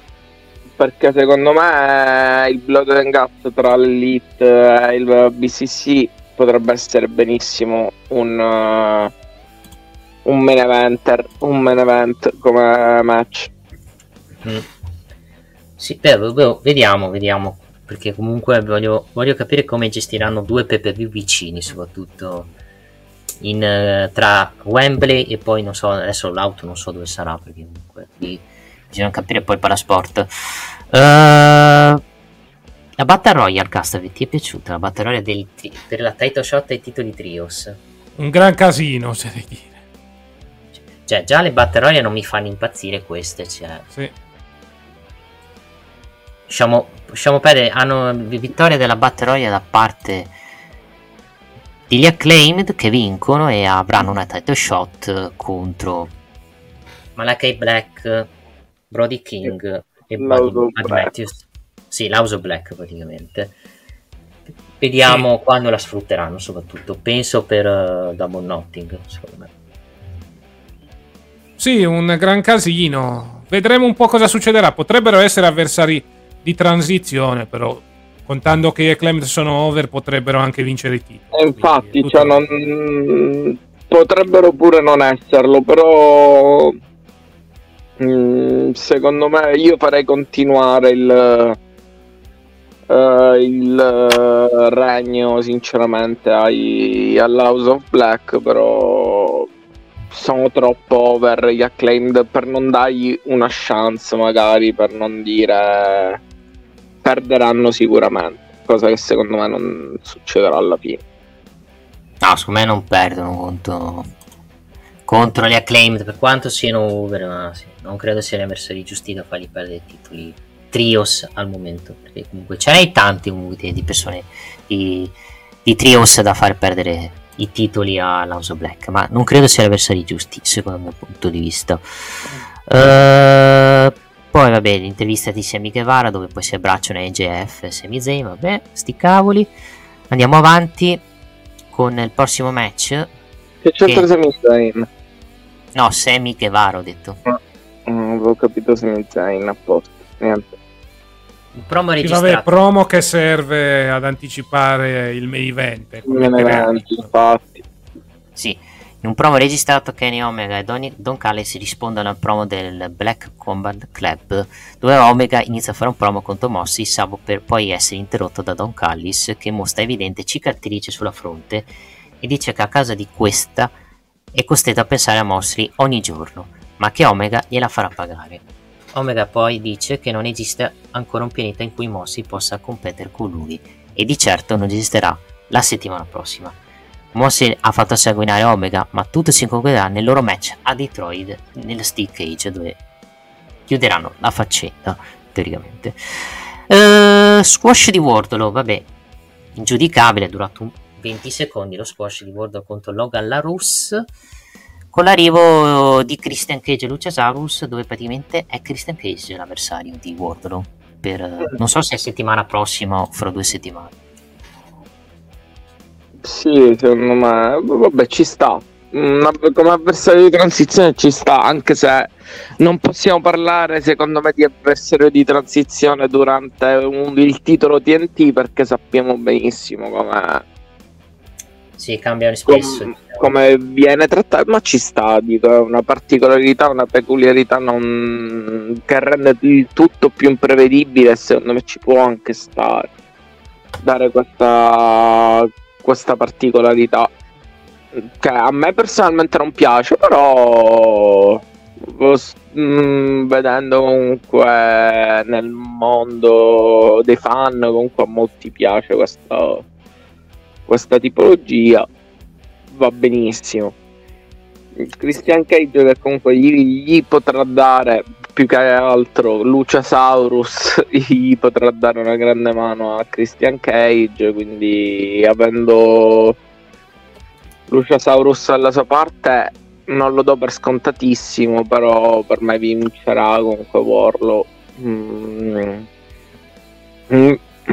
e niente staremo a vedere Sì, anche perché Wardle ha fatto due regni, anzi tre regni, perché il secondo regno è durato praticamente 5 giorni, farglielo perdere di nuovo fra due settimane, cioè dopo una settimana sarebbe secondo me sì, il simbolo del fatto che il titolo TNT cioè un titolo giocattolo perché cambia ogni, settim- ogni mese, cioè ti fa capire che non è, non è gestito bene, non è la priorità dell'IW che No, no, no, no, no, no, no, attenzione, secondo me è proprio la peculiarità di- del titolo questa cosa, cioè è diventata una particolarità che come ho detto prima può non piacere, a me non piace, ma a molti piace perché dà un'imprevedibilità su quel titolo e dico, mm, se non, non ci vedo niente di giocattolo, non ci vedo un, un titolo 24/7, ecco, attenzione, non è la stessa cosa perché alla fine in match seri e in match eh, combattuti viene perso. Io la vedo più come una specie di maledizione del titolo eh, del titolo TNT più che l'averlo reso un titolo giocattolo perché cambia secondo me è diversa la situazione Casta vuoi dire qualcosa? Ma guarda, ne parliamo già da tempo in memoria riguardo al titolo TNT. Parliamoci chiaro, Wardlow ha appena vinto il titolo, rischia di darlo a Luciasaurus che è il personaggio in rampa di lancio. Eh. Mi sa assisteremo a un altro cambio di titolo, l'ennesimo nel 2023 per una cintura che ormai sta avendo sempre più i tratti di una patata bollente. Mm, Sì. ma è Christian che andrà non Luciasaurus Può Sì. anche essere, però l'impressione è che veramente ci sia anche questa volta il cambio di titolo. Ma speriamo di no, sinceramente, che se no... Con tutto il rispetto per Christian, un altro... Ca... Cioè, cosa se ne fa Christian del titolo TNT? Cioè, cioè, avrebbe più bisogno la Luciasaurus, secondo me, in questo momento, della cintura TNT. Eh, passando... Poi poi c'è il segmento di J Lethal. A me c'è un ritorno qua. Lethal e compagni vanno alla fattoria di Mark Briscoe per aiutarla con il lavoro che c'è da fare lì. Come modo per scusarsi per quello che è successo la scorsa settimana. Arriva Papa Briscoe che dice a Mark che conosce Lethal e che è un bravo ragazzo, ma che i tipi con cui si accompagnano sono una buona compagnia e che deve stare attento. Durante il segmento Lethal e Jarrett sfidano apertamente gli FTR per i titoli di coppia e W per Double or Nothing. Cioè, diciamo che hanno anche suggerito il fatto che Jay Lethal potrebbe splittare dagli altri che questo segmento. Allora, partendo dal presupposto che è il segmento dell'anno, sinceramente. Perché Sì, vedere esatto. Son J. Dutt, Jeff Jarrett in campagna, nella campagna di Casa Brisco con Satnam Singh che tiene in braccio il bambino di Mark, veramente molto molto divertente. Ci ha suggerito anche un probabile split di Lethal dalla sua fazione, al momento però l'oggetto in ballo tra FTR e la Sable di Jeff Jarrett e Mark Briscoe. La Sable di Jeff Jarrett ha fatto più o meno la prima mossa, anche molto interessante, vedremo quale sarà la risposta degli FTR. Boh, Sì. sinceramente a me non sta piacendo tanto. Cioè, sembra che si stiano, stiano corteggiando una donzella, cioè senza fondamentalmente tanto senso. Però, secondo me, invece andrà a finire questa storia non eh, con lo split di Jay Lethal eh, dai compagni, ma andrà a finire con eh, un 3 contro 3 eh, Matt Briscoe e gli FTR contro gli altri tre Mm. del eh, eh, del coso del come cazzo si chiama Ah, vabbè della stable di mm, di Jay Lethal tanto non mi viene come si chiama No, non, st- non, non- so neanche io come si chiama Stevie Gelita. no no È la un Sable nome, eh, dei cialtroni, fondamentalmente. Ha un Sì. nome ha un nome ma in questo momento non mi viene Che altro? O che altro? Io sto vedendo tante ripetità a livelli di match. Sempre Six Man. Perché già avremo. Se è vera sta cosa. Se sarà così, avremo, già abbiamo la roba del Blackpool Club contro l'Elite. Poi metti di mezzo che c'è la roba della questione femminile con la break eh, e la- gli outcast. Cioè, rischiamo di avere tanti Six Man. Già noi ci lamentiamo che a, da SmackDown Raw fanno tanti tag team match. Qui nei W non è che, non s- che scherzano tanto. Però Comunque la Sable si chiama la di- Connection. Lethal Connection. Connection, eh, infatti non ricordavo che il nome lo aveva Sì. Eh, mm, comunque ma eh, sinceramente c'è una piccola differenza che loro si sono che l'AW si è sempre ispirata al Giappone dove al Giappone effettivamente il 90% dei match sono match di coppia match a tre ma eh, sono pochissimi i match uno contro uno a differenza della WWE che comunque deve fare eh, quella che si discosta da tutti, che è soprattutto da un panorama mm, che mette l'intrattenimento. Eh, un ha un panorama che mette l'intrattenimento- al primo posto, fa mettere tutti questi match a coppia o a tre a, a, a sei uomini a poco senso. Quindi secondo me qua sta la differenza. Semplicemente. Mm. Ok, eh, poi passiamo a Ricky Stars contro Juice Robinson. Bu- Buonino come match, vince Ricky Stars, poi tentano di attaccarlo Jay White, Ricky Stars riesce comunque li- a liberarsi di due. Vediamo come andrà avanti, vabbè, arriveremo a Ricky Stars contro Jay White per Double Nothing, ovviamente, che può, essere un magari. bel match. Che può essere un bel match secondo me, sulla carta. Eh, Vabbè, poi viene promossa la Deletion, ne parliamo dopo quando arriveremo nella parte di Rampage. E poi NGF cerca di corrompere eh, Jungle Boy, ma non ce la fa perché poi arriva Darby Allin che lo caccia dallo spogliatoio. E andiamo al main event: NJF Semi Guevara contro Jungle Boy e Darby Allin. Con Semi Guevara che poi litiga con NJF per il cambio. soprattutto, un po', un po' come hanno fatto poi a Backlash uh, solo Sikoa e Jay Uso, solo che lì poi non si sono menati, quella è un'altra questione. E con poi il Semi Guevara che si ribella e tira un super kick e poi però perde il match con uh, Darby Allin e Jack Perry che vincono e, e vengono inseriti nel match tra NGF e Semi Guevara trasformandolo in un match a 4 che sulla carta mette in pericolo Lil ma sappiamo benissimo che nei match a 4 spesso Lil vince quando deve difendere la cintura. No, vabbè, vincerà NJF eh, senza, sì. senza remore. Vincerà, sì. ovvio, vincerà questo match. Serve anche e soprattutto per rendere ancora più stronzo NJF in questo match. Magari vince, ruba, vince mentre sta per Darby Allin fa, fare la mossa finale precisiamo, cioè Darby ha fatto la mossa finale e fanno lo stesso e NGF butta fuori Darby lo schiena, fanno così un po' come hanno fatto nel triple threat di Backlash per gli Stati Uniti, che credo quello sarà il finale di, anche del main event a 4, che sarà secondo me molto bello, se gli danno un ottimo minutaggio che sicuramente glielo daranno, visto che comunque hanno tanto tanto tempo da riempire con di double notting. Uh, puntata in generale di, di Dynamite buona, secondo me che ci porta ad avviare bene eh, verso la strada per Double Notting andiamo verso Rampage cast perché a Rampage io Rampage l'ho visto. Deletion! Parte la roba della Deletion che la parte divertente è stoccato e menato dai bambini di Matardi praticamente che è quello il ritorno del signor Benjamin soprattutto quello importante. Il signor Benjamin. Mamma mia. Bellissimo che bello vedere cresciuti i figli di Matardi, che bello rivedere il signor Benjamin, nonostante qualche annetto in più.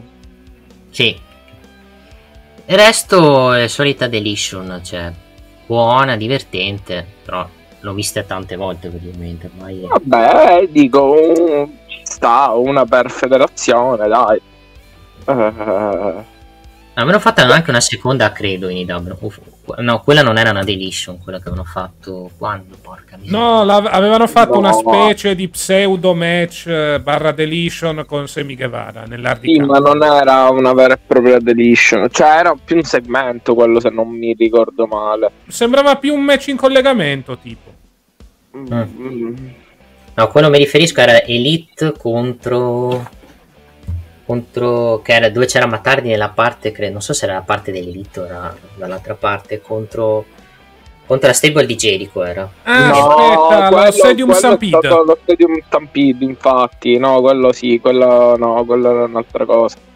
Che lì fecero anche dei segmenti anche con Matardi comedy sì sì sì, sì. sì lì è una cosa diversa. La, eh, questa è la prima deletion in casa dove ci, fu, dove ci fu il uh, sì, che fu fatto allo stadio dei Jacksonville Jaguars, quello. Sì. Eh, che sì, dove ci fu um, Matardi che eh, cambiò pure gimmick per un secondo. Sì. Passando da mh, quella del Delete all'Hardy Boys do, dopo che è uscito dall'acqua della piscina e poi è ritornato.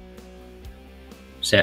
Se non mi sbaglio. Uh, no comunque figo, figo. Cioè, uh, carino cioè io a me piacciono sempre i match cinematografici a me piace. Quindi sono contento di, aver, di aver rivisto comunque un deletion, un attimo un deletion, quindi ci sta. Ci sta. Sì. Anche per liberare Matardi dal contratto con The Firm, esatto. questa vittoria l'ha proprio liberato adesso. Vediamo cosa fa se lo rimettono con Jeff. Penso di no, anche perché vorranno aspettare prima di rimetterlo con Jeff, vista la situazione di Jeff e poi vediamo, vediamo, cosa succederà. Hanno messo Broken Asaya, sì, mi ricordo anche Broken Asaya, un nuovo personaggio amico di Broken Matardi. Eh, poi per il resto di Rampage non è che sia. Cioè, abbiamo avuto uno squash della Cargill. Vabbè. Ma guarda un po', la morte alle tasse, uno squash della Cargill a Rampage che ha battuto Gia Scott. Continua questa streak oscena da parte della Cargill. Abbiamo avuto la QTV al gran completo che è stata sconfitta da Elico del Vichingo e Lucia Brothers. Abbiamo avuto anche Mark Briscoe che ha sconfitto Preston Vance e infine la firm Deletion. Per quanto riguarda i segmenti, abbiamo avuto Chris Jericho che stava cercando di nascondersi da Adam Cole.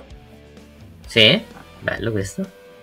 Poi vabbè, naturalmente il lancio del guanto di sfida da parte della Little Connection nei confronti degli FTR. Sì, poi... E da Roth che viene menato da Brian Cage e Swerve Strickland. Sì, che poi continueranno a Rampage sta, queste file. Penso poi le conti quando non arriverà Collision, queste file le inseriranno Collision per evitare poi di metterli in secondo piano, per quanto sono comunque file che vengono, che continu- vengono continuate a Rampage, perché a Dynamite mi sembra che Dusty Rhodes non compare credo da un bel pezzo praticamente. Più o meno. Sì. Infatti si sta preparando, credo, questo incontro contro l'embassy in quel della sua città natale, ovvero sia Austin, Texas. Sì.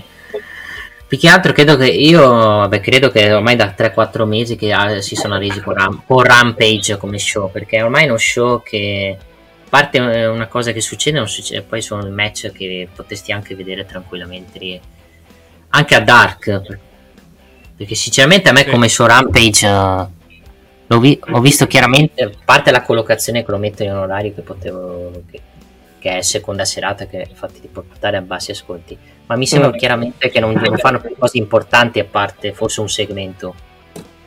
Cioè, sì, forse perché stanno aspettando Collision. Sì, sì, sì, sì, sì, sì. No, ma secondo me Rampage già all'inizio doveva essere il... Uh lo show di CM Punk, ecco. Già lì, secondo me già era nato come lo show di CM Punk Rampage, poi l'anno infatti ha debuttato là a Rampage, tra l'altro.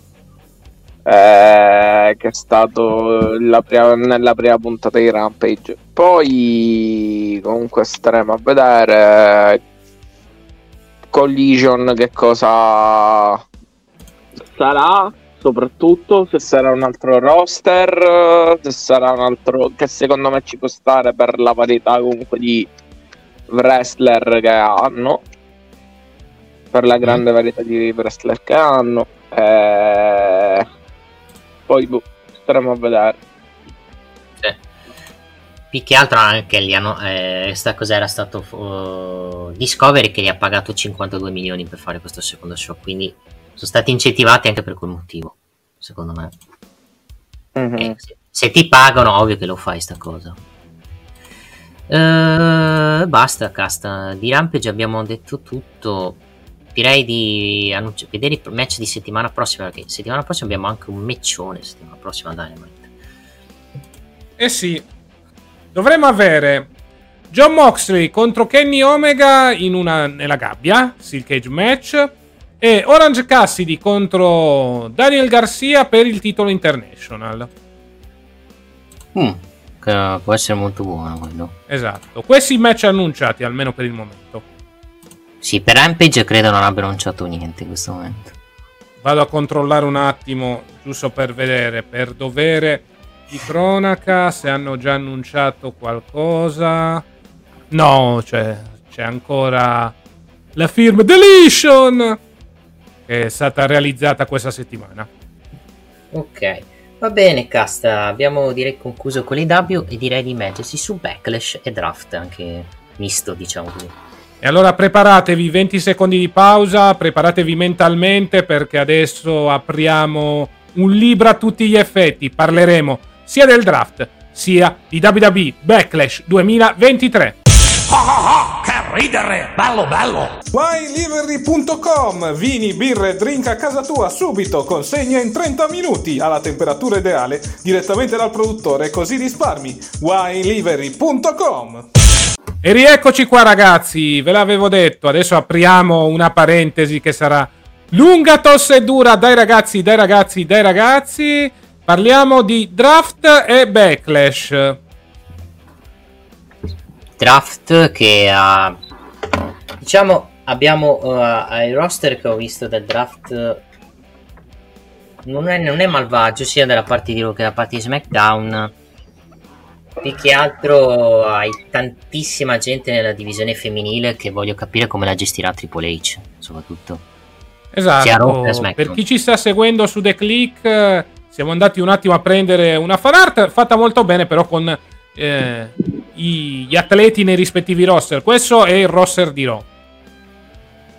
Sì, io, io quello che spero è che fino a che tolgono che soprattutto ah qua Ria Ripley gioca la cintura di Raw mm, speriamo di no sinceramente perché speriamo sì vabbè lasciamo stare più che altro la cosa divertente è che hanno sprecato una pick per eh, Trish Stratus. Vabbè lasciamo stare. Vabbè, vabbè Trish Stratus fa, fa fino a SummerSlam e poi sparisce penso. sì però è una leggenda cioè potevi anche non sprecarla. La mettevi a Rotalk e, e grazie a rivederci.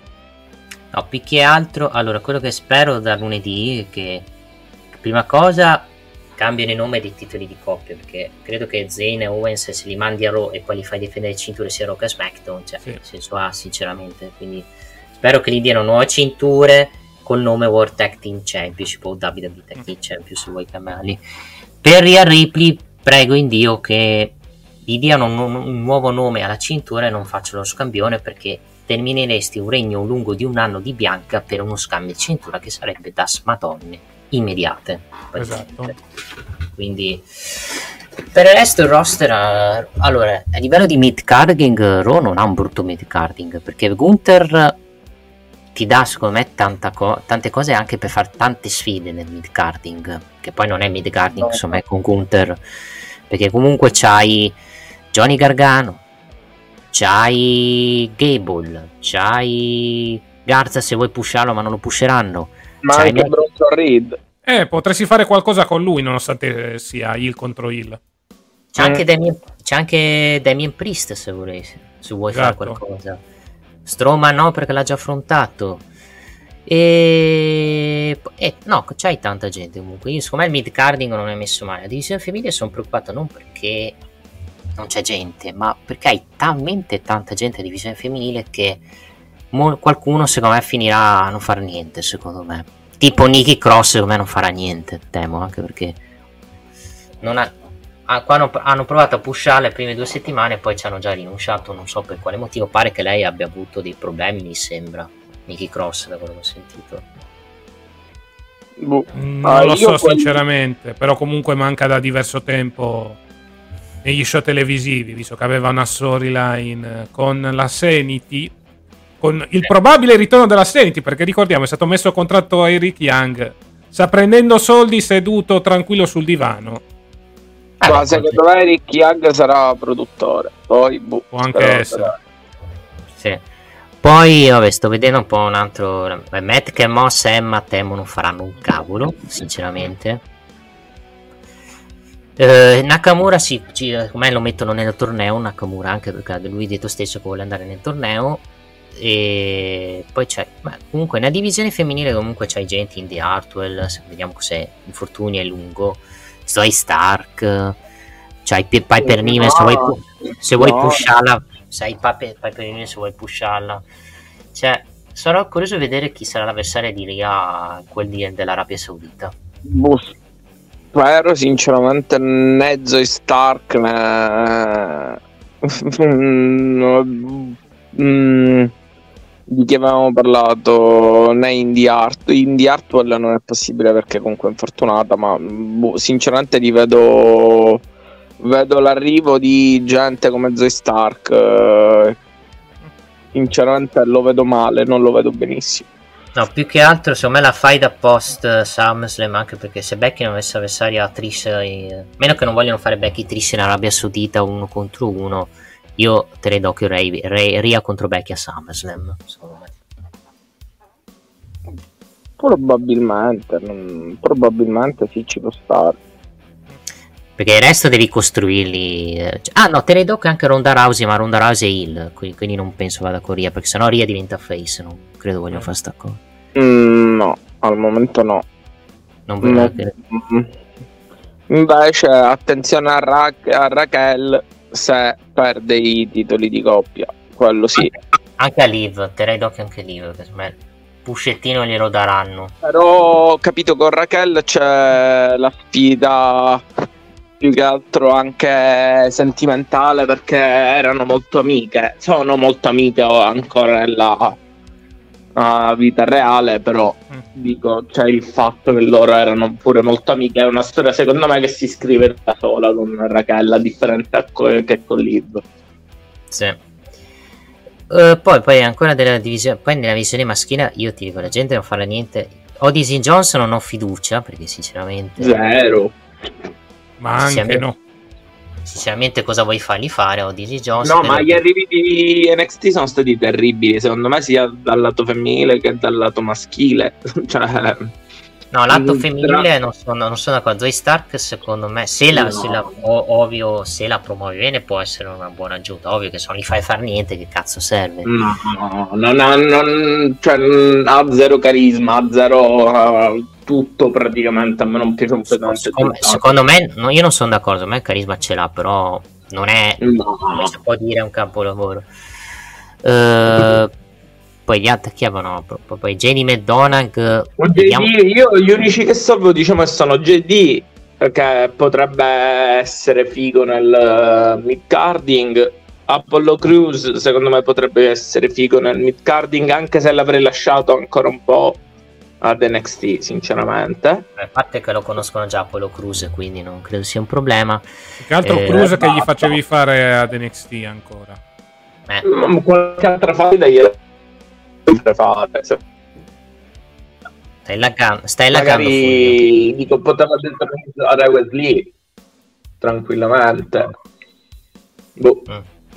Com- ma comunque staremo a vedere. Uh, poi gli altri cioè eh, Odysseus Indus Share eh, mm, Kaden Carter. Boh raga non, non mi ispirano per niente fiducia Su, su McIntyre eh, dicono che vabbè, tornerà settimana prossima. Se qualcuno dice ultima run, vediamo perché è un po', mi ricorda un po' la situazione di Kevin Owens nel 2021. Mi sembra che gli scadeva il contratto che poi è rinnovato. Quindi io aspetterei prima di dire che è già fatta la sua uscita in WWE. Sinceramente, visto che gli scade a fine dicembre. No, ma che uscita, raga. Cioè, io non ci credo mai. Al... Sinceramente, prendo un po' posizione. Io non ci credo completamente che lui trova dalla WWE. Do- dopo ti dico, non posso dirlo perché sennò quella pagina mi querela. Non posso dirlo perché mi fanno un culo. Dopo. SV, SV ti dico, SV. Gli iniziali. Hai No, capito? ma per me possono querelare quanto vogliono, ma eh, se sparano minchia, hanno sempre sparato minchiate da quando Fulvio me lo dia, mi potete querelare. Avete sem- hanno sempre sparato minchiate. Dicono, eh, hanno preso un calderone di notizie e messe a cazzo. Quando magari pu- eh, a volte erano pure tradotte male, perché io so i siti dove li vanno a vedere. Quindi, raga, di che stiamo parlando? se, se prendiamo quella con la pagina come credibile, per favore. Lasciamo Comunque, perdere. Sì, anche perché ha fatto tre notizie su McIntyre e dice che facevano abbastanza ridere, ma lasciamo perdere. Mm, ma trovami una notizia e non faccia ridere di quella pagina, di quel sito, per favore. Cioè, come sparare alla, alla Croce Rossa, cazzo. È come prendere sul serio le notizie di tutto sulla Juve, porca puttana. Comunque, poi vabbè, eh, andiamo su SmackDown cast, eh, intanto col roster. Andiamo su SmackDown, anche qui vabbè è una fan art. Precisiamo per chi ci sta seguendo sul canale di The Click, ecco qui. Quindi vi trovate Bianca Belair con la cintura di SmackDown, ma lei ancora ha la cintura di Raw. Sì, magari cambiassero gli stage perché mi sono rotto le palle di sti stage eh, che sono dal 2021 che sono così praticamente. E, no, vabbè, allora, The roster di SmackDown, vabbè, i Pretty Daddy secondo me possono fare bene nella edizione tag team, se mettono un altro ticco di coppia. Cameron Sì. Grimes ci vuole, ci vuole puntare Triple H palesemente, ho visto da Sì. segmento con Corbin. sì. No, no, ma faccio un piccolo excursus, raga, cioè non c'è paragone tra, le, tra gli arrivi a SmackDown e gli arrivi a Raw da NXT. Cioè, secondo me quelli gli arrivi a Rosso a SmackDown sono nettamente superiori, ma nettamente. Mm, quello sì. Parte Tamina, ma quello vabbè, è la tassa da pagare. Tamina, Tamina non era NXT, io ti parlo degli arrivi da NXT. Uh, eh, poi, allora, vabbè, se guardiamo delle roster di SmackDown, secondo me, qua, tranne gli Hero e Leslie Evans, soprattutto tutte possono far bene, secondo me. Sì, sì, No, Canyon Corsa magari no, perché in questo periodo non è che stiamo vivendo un buon momento a livello di risultati. Quindi... No, neanche Rick Books se per questo. Però... No, Rick Books tenteranno di pusharlo, ma... Stile, ma non lo sai, cioè, secondo... a me piace, cioè a me piace come personaggio, è figo. Però non, non, lo so se hanno intenzione di pusharlo. Poi vabbè, raga, um, il mio odio per LA Knight va al di fuori di come ogni fa... logica. Eh? Come, fa, come fa a vedere LA Knight che ha anche il suo carisma? È carismatico, è una roba... Sì, sì, sì, sì. Leccare il carisma di... Mm, di... Lo riesci a leccare il carisma di LA Knight. Grayson Waller, terrei d'occhio Grayson Waller che comunque secondo me da il, nel mid carding funziona sì, può, può, funzionare, sì sì sì. Anche perché alla Cimic simile di The Miz, solo, visto che fanno un talk show quasi simile praticamente. E poi basta, i club si, ci punteranno come avversari di transizione di Roman Reigns secondo me. Palo di Styles. Sì, è possibile. Tenere d'occhio anche Bobby Lashley che secondo me potrebbe essere lo sfidante prossimo di Roman Reigns, se non in Arabia o, o credo, credo, per SummerSlam.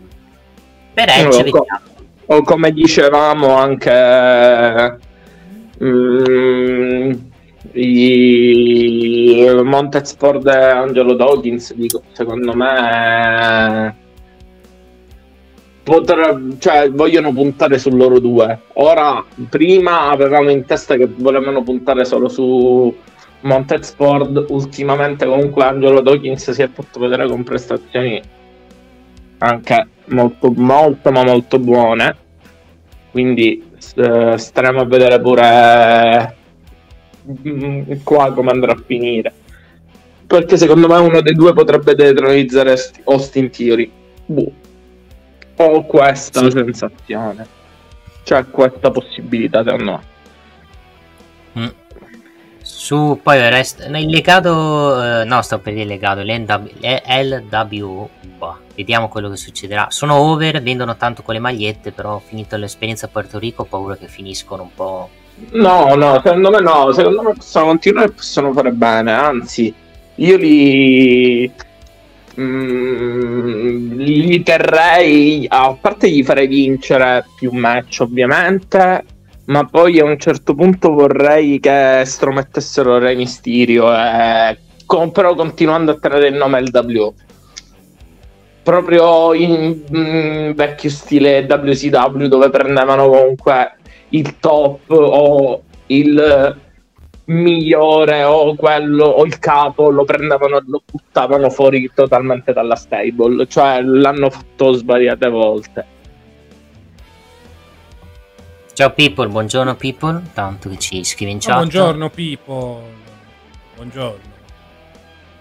Buongiorno caro. Uh, poi uh, rest vabbè su smackdown abbiamo anche praticamente tutto. C'hai comunque un buon mid carding due o tre main event comunque c'hai Styles c'è ancora gli troll sinceramente Come gli troll li puoi sbloccare nei DLC mm? no ho fatto la battuta gli, slow, gli li ho sbloccati gratis nei DLC di WWE K23 per far squasciare no. soprattutto top dollar soprattutto ma quello è un altro discorso vabbè quello no, no. quello è un altro fatto la domanda Edge che cacchio fa Edge? Edge, eh, Edge farà l'ultimo stint secondo me partire da ora. Eh, comunque le cose gliele puoi fare fare. Secondo me ci sarà io vedrò vedo bene una faida con solo sinceramente. Pure per aumentare la eh, aumentare lo status di solo sempre di più ci potrebbe stare. Eh, ma sinceramente potrei anche girarlo heel. potrebbero anche girarlo heel, magari facendo qualcosa con qualche tag team. Uh, andando contro uh, secondo me non, non saranno a run in singolo di Edge poi staremo a vedere ma io ho questa sensazione secondo me non, non sarà non, non, è un nome incapibile come Trish Stratus ecco. mm, secondo me ci può sì. stare non è ai livelli di Trish Stratus se certo ci aspettavamo t- tutti che dopo il match uh, di, di WrestleMania non sarebbe venuto eh, draftato, non sarebbe stato draftato, però è stato draftato a SmackDown ci sta. Secondo me è meglio SmackDown che Raw, ora come ora. Casta invece, secondo te chi è meglio? Da... Chi ci ha guadagnato di più tra Raw e SmackDown? Vabbè, Raw ha più gente perché fondamentalmente ha tre ore. Dal punto di vista della qualità, secondo me Bisogna vedere un attimo perché SmackDown, vabbè, fondamentalmente il campione che presenzia almeno per il momento ad intermittenza. Ci sono comunque storyline interessanti come la Bloodline e anche il latino World Order. Diciamo che per i titoli secondari forse la situazione migliore è quella di Raw rispetto a SmackDown dove non c'è proprio tantissima varietà. Ripetiamo, Raw ha più gente per quanto riguarda le due ore ti dico, vedo un attimo Roma fondamentalmente perché ha più, più, atleti per le tre ore. SmackDown comunque non è male, prende della gente molto importante. Diciamo che SmackDown vince un po' di più per quanto riguarda, a mio avviso, la divisione femminile, dove ci sono più atleti di qualità che potranno lottare. Il problema è che il tutto potrebbe essere tranquillamente oscurato da Charlotte contro Bianca. Quindi ti dico, per il momento dico più Raw perché c'è più lavoro, però se a SmackDown si riesce a costruire per bene può uscire qualcosa di carino. Sì, tanto ci chiede De Pippo una roba che non c'entra con il wrestling. Cosa ha fatto la Juve? Ha vinto 2-0, caro mio Pippo. Così. Per zittire anche i tifosi di Atalanta che hanno dato dei cori abbastanza pesanti a Vlaovic. Che sono stati giustamente puniti i tifosi di Atalanta. Uh, no, io ci dico, il roster che ci ha guadagnato meglio sicuramente SmackDown perché comunque riesce a gestirlo, riesce, sono più, più gestibili anche perché due ore di show, cioè meno un superstar sì. da, da tenere conto. Però per forza devono rimpomparlo visto che hanno tre ore. Però vediamo, il problema di Raw è solo secondo me la divisione femminile e qualche uno, due, tre nomi nel, nel roster maschile perché lì non è facile gestire tutte le superstars quel di Raw. Su SmackDown penso a patane qualcuna eccezione che possono fare tutti bene. Però vediamo quello che succederà. Per Bianca Belair io temo, io so già cosa farà SummerSlam e si chiama Regina per SummerSlam. Eh temo. sì, Charlotte. Infatti lo dicevo da prima. Hanno grandi opportunità con la divisione femminile perché hanno tante atlete di livello, però è facile che rimarranno fermi un bel po' su Bianca contro Charlotte. Sì, se mi chiedete Lessi Evans senza non farà un cavolo, ve lo dico già, starà la... Un po' come gli trovo. Sì, anche perché le hanno cambiato 4000 gimmick e continua a, non, a, continua, continua a non funzionare, rendiamoci conto. Questo ti fa anche capire domande. Su... su perché le... Marine quindi non la licenziano, ci proveranno quell'altra trentina di volte prima di arrivare allo sfinimento e licenziarla. Sì, anche perché era uno dei pupilli di Vince, Lessie Evans, quindi poi... Sì C'ha, c'ha, si è reso anche lui, secondo me, vedendo quanto è abbastanza scarso sul ring praticamente. Eh, no, il damage control non lo so, cioè dopo che hanno perso, dopo ne parliamo di Backlash.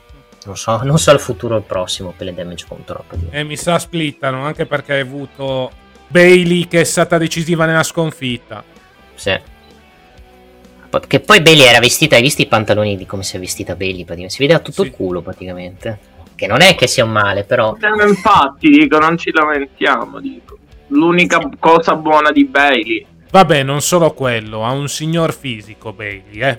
Sì. Ma, ma sinceramente non fa impazzire. Sì, si è un po' rimbo- irrobustita nell'ultimo periodo, praticamente, Bailey.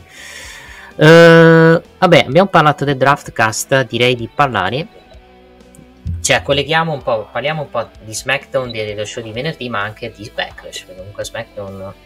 Sì, partiamo un po' da quello che è successo in quel di SmackDown. Primo show a Puerto Rico, già avevamo capito l'antifona dal punto di vista del pubblico, un pubblico molto caldo in quel, quel della nazione, pardon, che ha ospitato sia lo show blu che Backlash. Alla fine è stato, per quanto riguarda SmackDown, un episodio molto da kick-off, da pre-show di Backlash a tutti gli effetti. Abbiamo avuto la presenza di Bad Bunny che si è presentato con la mazza a minacciare Damiano Preti, ovvero sia Damien Priest. E detto così si è presentato con la mazza? No, vabbè, ovviamente scherzo. Vabbè, allora non possiamo dire più niente. Ah, sto scherzando, sì, scherzo, ovviamente. Lo so. Sì, che poi Vince si era incavolato per la maglia che aveva dell'Attitude Era. Di Bad Sì. Bunny. Perché è fondamentale, ma non tanto per la maglia in sé, perché presentava il logo WWF. Siccome hanno avuto problemi in precedenza col WWF, Col WWF, Eh, esatto, maledetti panda. maledettissimi panda. Sì, quindi hanno do- infatti su YouTube l'hanno censurata quella maglia un po'. Ma se vedi, è una pratica che fanno molto spesso. Tipo, stavano presentando durante la settimana del, eh, dedicata al titolo WWE le varie cinture. Proprio la F veniva censurata in ogni modo con eh, una toppa a tutti gli effetti. Sì, anche con sui DVD se ti ricordi del passato come tradevano la Sì. F mettendo WWE. Esatto. No, sullo show di SmackDown possiamo dire, possiamo fare un applauso al pubblico del Porto Rico, voto 10 perché è coinvolgenti in tutti i match, anche quelli Sì, sì. Sì. Cioè- sì, assolutamente. Cioè, pubblico caldissimo, rovente.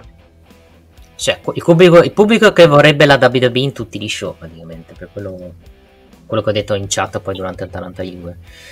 E rest, beh, SmackDown è stato un show niente di che non è successo. Cioè, a parte il Missed dove Rey Mysterio e Zelina hanno battuto Dominic Ria, Abbiamo avuto Carrion Cross contro Nakamura, ecco. basso. Ma è stato... Carrion Jobber oramai. Ma in Carrion Cross jobba a cani e porci ormai. Cioè, Sì. Non so cosa vogliono farci con lui praticamente. Bah, non lo so neppure io, arrivati a questo punto. Alla fine era una faida tra due mid-carder, finita nel giro di due o tre settimane. Forse Nakamura avrà più spazio in quel giro, vedremo. Visto che ha già avuto un segmento con The Miz, ma... Credo che per Carrion Cross si fa molto molto dura. Insomma, per- Nakamura avrà un bel match con Demi 0 lunedì che vince e poi vediamo chi, chi lo attaccherà Nakamura praticamente. Esatto. Eh, poi, eh, vabbè, il resto di SmackDown eh, non è che succede. Sì, poi c'è stato il sequel dei Bucky Raiders. Vabbè. Non male come match per i Bucky Raiders che perdono un ennesimo match. Ci sta anche perché gli OC sono in rampa di lancio a livello di stable a SmackDown, soprattutto. Eh, E basta. Poi, vabbè, se- c'è stato Cody che ha fatto un promo. E basta. Cioè. Non è che ci sia tanto da raccontare. Quello che c'è da raccontare è il fatto che il pubblico è stato molto convincente sia a SmackDown che a che a Backlash praticamente che ti ha reso uno show quantomeno più coinvolgente quello soprattutto di SmackDown che era uno show niente di che passando a Backlash Ecco, mm, posso No. dire posso dire Ah. che è un po' per view che alla fine siamo io ne sono uscito comunque cioè è stato un pay per view che secondo me non riusciamo insoddisfatti del tutto nel senso che quello che deve succedere deve succedere comunque i risultati sono secondo me tutti sensati ma i risultati che sono usciti sono praticamente quelli che abbiamo detto noi. Cioè, non, mi pare che non abbiamo sbagliato nessuno. No, non abbiamo sbagliato niente praticamente. Cioè, si può forse discutere il fatto che Cody ha vin- eh, la vittoria di Cody è stato a freddo un po'. Oh, Madonna, per me il match peggiore della serata. No, io lì ne parlo dopo perché sinceramente costruzione abbastanza raffazzonata, specialmente del finale. Lì posso dire, secondo me l'hanno hanno chiuso subito il match perché eh, Lesnar perdeva sangue, secondo me. No, no. No, non credo. Più che altro ha impostato l'incontro su, su questi due. Cioè, la costruzione di questo incontro era basata su Roz e Lesnar che se le davano di santa ragione. E all'inizio avevano fatto così con Roz che aveva subito attaccato Lesnar per far iniziare l'incontro. Poi so finale, cioè che, che cozza pochissimo con il racconto che hai fatto nelle scorse settimane. Che Sì. poi la, co- la cosa che fa ridere è che Lesnar dice: Ma guarda che ha ceduto Cody. Poi vedo il replay, ma che cazzo dici? Non ha ceduto per nulla. Cioè, cioè, se Ma- vuole aggra- Ma secondo me si aggrapperanno su sta stronzata per i rematch, ragazzi, eh? ma, Attenzione. ma lo vedi dal replay? Non ha- io ho visto il replay. Cody non ha ceduto. Non ha proprio ceduto. Sì, lo so, lo so, lo so che non ha ceduto, però secondo me si, un po' si attaccheranno a sta cosa, se no come si attaccano per i rematch, che ha vinto il roll up, raga, boh, sembra strano. O può vincere il fatto che ha fatto l'errore perché è sbattuto sull'angolo. Sapendo che Cody, perché sapendo che era- Lesnar l'aveva beccato che stava togliendo l'angolo. E da scemo, poi Lesnar cioè, ci ha sbattuto di testa, perdendo anche sangue. Da scemo, sembra da dire. Sì, è stata, Però- no, ecco, la scena di... eh, di Lesnar pieno di sangue è stata figa. Sì, perché non era un play job quello lì, era palese No. che era tagliato. Assolutamente no, non era un black job. Anche perché stava smadonnando Lesnar quando gli hanno dato l'asciugamano e dire ma perché me l'avete dato adesso, imbecilli tipo. Cioè era incazzato praticamente Brock Lesnar. Beh, prima di andare al, al main event, andiamo match per match. Partendo dal match della serata, secondo me, Io Sky contro Bianca Belair, io ci ho creduto all'inizio, però però purtroppo Bailey, l'interferenza sbagliata di Bailey ha portato alla sconfitta a Io Sky Sì. che era overissima col pubblico di Porto Rico, fischiatissima a Bianca Belair per la prima volta, credo, da quando è arrivata nei roster. Parti casta. Sì, un buonissimo match, un buonissimo opener, pubblico già caldissimo. Bianca Belair eh, che praticamente è rimasta anche un po' spaesata dai cori per Io Sky, segno che ok, in America il regno funziona, però fuori naturalmente non ti dico non la si sopporta più, non si sopporta più il suo regno titolato a tutti gli effetti. Quindi alla fine è stata molto fischiata dal pubblico di Puerto Rico. Match costruito benissimo, una buona prestazione comunque da parte delle due lottatrici, una Io Sky in stato di grazia e che in alcuni momenti ha fatto pensare che potesse arrivare alla vittoria. Poi arrivano le damage control che fanno un po' di casini all'interno del ring. C'è stata una situazione con Bailey e Bianca all'interno del ring molto raffazzonata con Bailey che stava cercando di mettere per bene Bianca, credo, in mezzo alle corde. Situazione un po' confusionaria da quel punto di vista. Però alla fine un buon match. Vince naturalmente Bianca Belair che mantiene la cintura. C'è naturalmente lo zampino di Bailey che ritarda il moonsault di Yoskai e permette alla East di riprendersi in tempo per effettuare la sua KOD e concludere l'incontro.